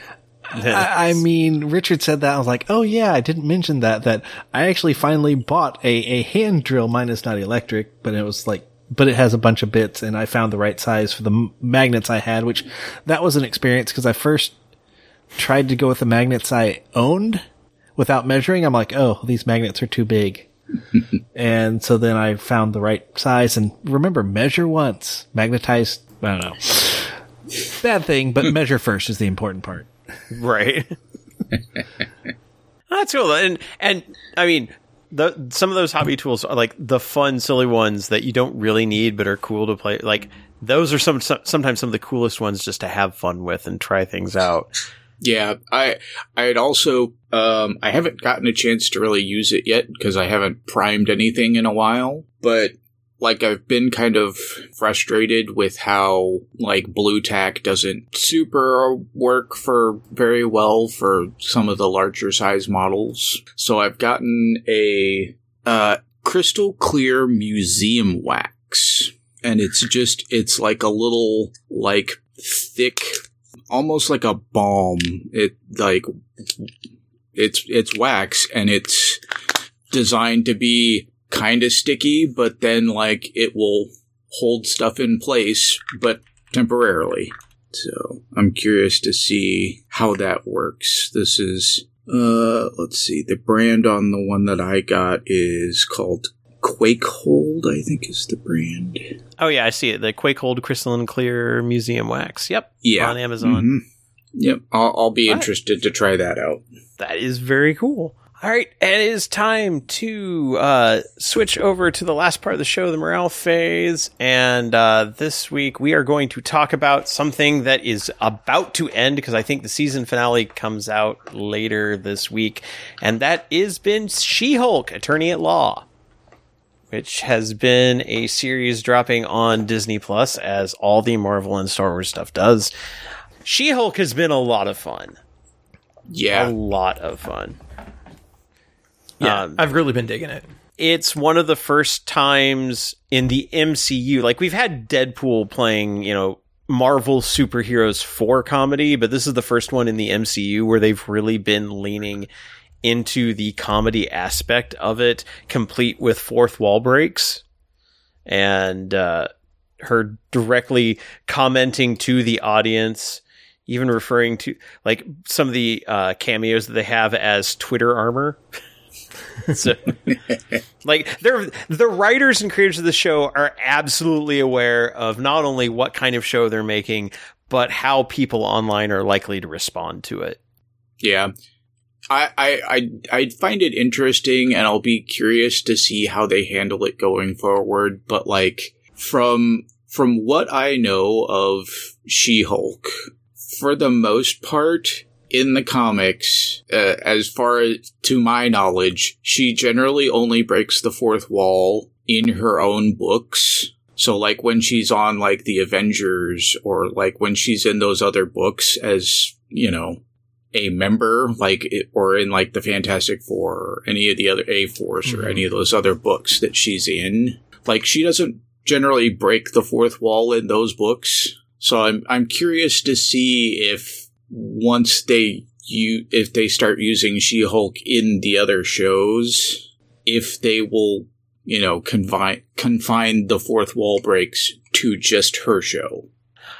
I would think so because it's it is more the the atmosphere of this particular show than around the character in general because like you could you could do this right. character in, complete with like having Tatiana Maslany play her and not do the fourth wall breaks and it would still be mm-hmm. fine Right, but I yeah. do think it fits the character of this particular way they're framing the show to do it. But I, right. I yeah, I, yeah. I don't think they would. I don't think they would like drop her into like a crossover series and then have her break the fourth wall, unless yeah. they dropped her into a Deadpool episode or yes. like had Deadpool like, do a cameo or, or, or had like yeah had had her interacting with Deadpool in some way, then it would be appropriate. I think. But like, yeah, that's because Deadpool's one of those ones where like it would be appropriate for him to break the fourth wall like anytime. Right. Well, I think I think that you're right with the sh- the tone of the show because yeah. I fully don't expect like Miss Marvel will have her uh you know her kind of like dream sequence ideas that she has where like they they do the neon on screen. I don't expect that to be in the Marvels you know, I, I, definitely didn't expect, and we didn't get like the WandaVision aspects. You know, some of some of the things that were unique to that show in Multiverse of Madness. So I. I would suspect that they're not going to use the fourth wall breaks when she joins up, teams up in other ones, because that's yeah. not the the tone. And we've kind of seen how that tone can shift because we've had Abomination and we've had Wong as like the two main cameos that have appeared in other things. And you know, uh, some people have complained about this, but I don't really care. But people are like, oh my God, Wong is a completely different character in this show. And it's like, no, he's in a different show. So he's going to fit the tone of the show. When he goes back to the next Avengers team up, he's going to fit the tone of that. So right. I don't think it's going to be that big of a deal. And and did they not see and did they not see the the end you know sequence for Shang-Chi? I mean, because that's because that because that's this that's that Wong, right? Yeah. No, mm-hmm. I I agree. I okay. So my opinion on She-Hulk, I'll say this: it, it's kind of the same thing that I had with Thor and Love, Love and Thunder. This is a more comedic take. It's a more comedic show. I get if you don't like the type of comedy that they're doing that's fine. That is a valid criticism. Hey, I don't think the show works. I don't think the comedy works because comedy is very subjective. I do think that, and we've seen this with some other Marvel shows and movies, that there's additional unfair criticism because it is a female based show. And almost all of that is complete garbage and not valid criticism.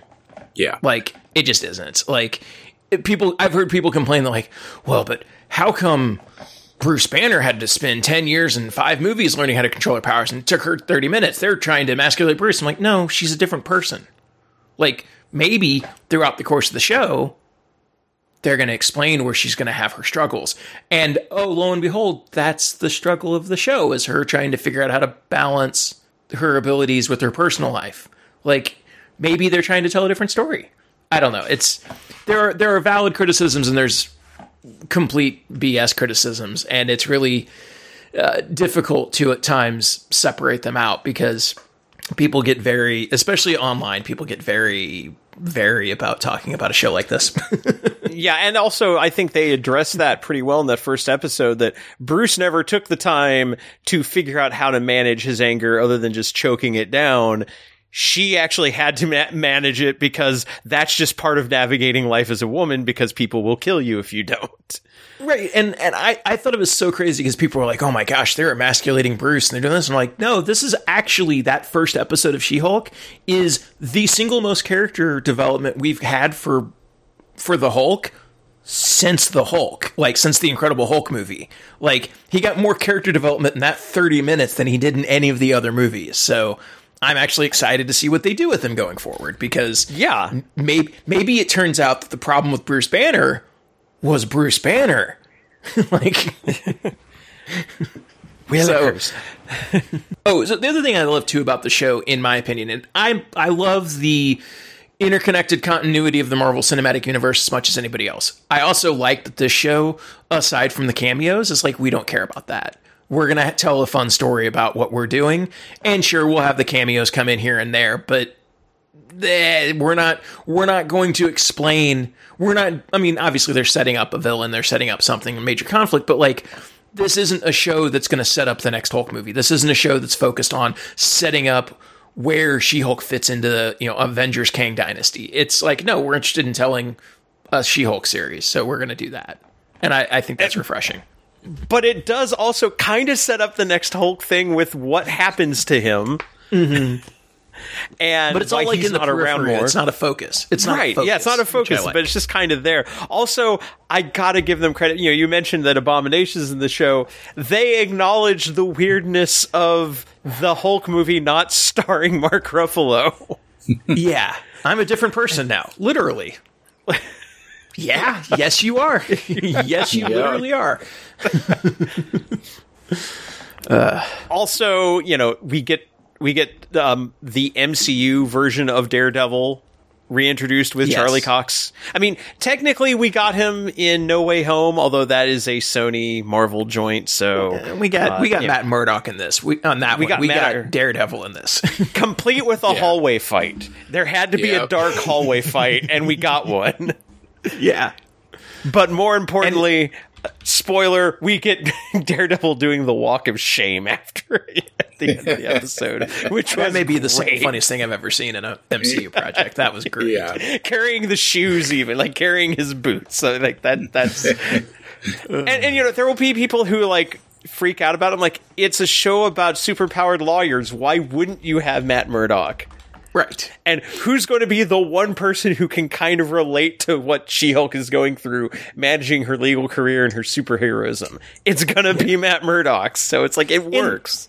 And they've done nothing to directly contradict any of the Netflix stuff. Right. Like, so uh, people that are obsessed, like, does this confirm that he's in the MCU? The, the Netflix shows does does it matter? Like, No, it doesn't matter. Like for this for this story, it matters that he is a superhero lawyer. That's it. Doesn't matter. Like it doesn't. The there are people that obsess over the continuity of these shows, and like this is this is the whole secret sauce for the MCU. The continuity does not matter at all. They just make you think it does. Right, They just like actual whatever they need to comic change books. to tell the story. Yes, Just like but the actual comic books. Yeah, the continuity. Don't tell the not comic matter. book guys that, though. Uh, yeah, I know. but like it the reason why the MCU is good and remains good despite what people say is they focus on making good movies and good shows. And like that's the number one priority is no, we're going to make the Ms. Marvel series or the Loki series or Falcon and Winter Soldier even though they exist to set up other things, we're going to make the best version of that show that we can. And then that's it. That's the focus. And then the other parts fall in. So, yeah, the continuity stuff never matters as much as anybody actually says it does. They're more interested in just telling the stories. But in some of these stories, as you mentioned with Daredevil, yeah, Matt Murdock is a person that would relate with Jen Walters. So, sure, why doesn't he show up in the show? Captain America post uh, you know, post Avengers is leading the Avengers. So when you do a third Captain America movie, the Avengers are going to show up because that's what he does now. Like I don't know. I, as long as they keep the focus on the stories and everything derives from the stories, including the setups, that's what I think is you know the strong point of the MCU. And where they where they fail and where they fall down is when they try to focus on the continuity too much, and that's when you wind up getting movies like Iron Man two or Thor: The Dark World or Age of Ultron, even where the focus wasn't as much on the story as it was the larger meta narrative. And every time they do that, it, they tend to fall down. Yeah, and also uh, huge props to Marvel for giving this show to a female director, female writers, female producer, female stars. Because, and I hate using female because it sounds makes me sound like a Ferengi. Female, It really does. But you know, yeah, I know it's terrible. but uh, but you know, having this show being by women about women Yeah. from a from a woman's viewpoint, because you know, talking with my my partner uh, while watching this, it's like you can really appreciate like this is being told from the viewpoint of somebody that doesn't that doesn't get examined a lot in you know Marvel properties. You know, in, in superheroism in general, it's almost always from like guys wanting to watch action, and there's action in this. There absolutely is, but it's also like the things that are happening around her and to her are things that are relatable, and just like for like you know Muslim kids growing up in the U.S. Ms. Marvel, you know, Ms. Marvel, very, very relatable for those audiences. Having um, Moon Knight, like directed by people from the Muslim world, from like around Egypt and such, was big. Like, cause they got the representation and how the area is presented right. You know, that it doesn't feel like a weird, like, it, it doesn't feel like white splaining or mansplaining or anything like that. It Yeah. feels like somebody telling a story that's authentic and that helps make it work even better. And so like there's things that, you know, Jennifer Walters has to deal with that yeah, the guys in the MCU don't have to deal with, but that's because they're guys and they don't have to deal with the same kind of treatment. And it's nice to see this coming from a different perspective. And even if you aren't a woman, it's good to see this because it's good to hear how things come, you know, how things appear to people who aren't you. It's good to hear those perspectives. It helps make us a better society to hear from people who aren't us and who don't experience the world the same way we do. And it, and it's helping make our entertainment even more well-rounded and I think better for it. So, um, I, it's been a fantastic show. I've had a lot of fun. I had a lot of fun with this. I've had a lot of fun with Ms. Marvel. I'm looking forward to seeing what, like, kind of what comes next for all, for all these characters too. So, Yeah. um, so yeah, uh, She Hulk, highly recommended. Um, at, by the time you hear this, the next, the last episode of the season will probably be out, and it is definitely coming up to like a big conclusion with like of like villains and everything, and so. Uh, Well, so, so one last comment that I had, just real quick. Um, I love the fact that they're doing different things. They're taking more chances with these shows. They're they're doing different styles. They're doing different things with it. This is kind of more of a just a network sitcom type show. Other shows have been different styles, including the one they just dropped like yesterday, Werewolf by Night, which is just a Marvel you know special presentation. It's really good. It's really different than a lot of other things they've done that's what I love about this is that they keep trying to take challenge, uh, take chances, and put different stories out there that fit the characters, and I think that makes it really interesting because it keeps it fresh. Absolutely. Because I mean, you you know, it's one of the things that helps fight uh, you know, MCU overload by having the stories just being the same superhero stuff over and over again, having having different kinds of stories, just like one of the reasons why like Andor is really good for Star Wars is because it's a different kind of story than Obi-Wan was, which is different than The Mandalorian was, which is different than season 2.5 aka the Book of Boba Fett was. You know, it's it's they're all different genres and different storytelling. Just like Rogue One is a different movie than like Revenge of the Sith. You know, it's like they're mm-hmm. different t- styles of film, different stories, and it shows. It, it's better to show the the breadth of what kinds of stories you can tell rather than just telling the same story over and over again with just slightly different characters. So Yeah. yeah, no, that that is really good.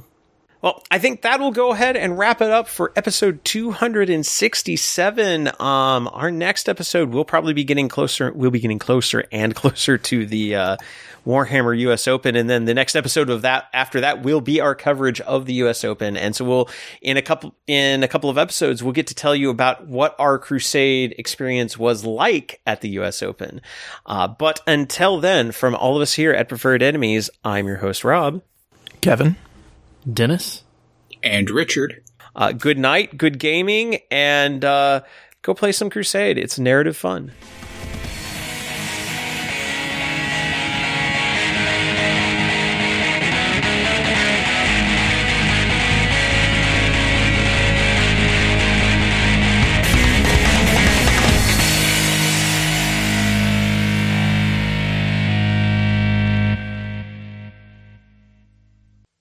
Preferred Enemies is an Undergopher radio production and is licensed under Creative Commons Attribution Non-Commercial Share-alike 3.0 Unported license. Our theme music is Metal Slug 2 Super Vehicle 001/2 No Need to Reload, originally by Takushi Hiyamuta and remixed by Roataka, courtesy of OC Remix. It can be found at ocremix.com.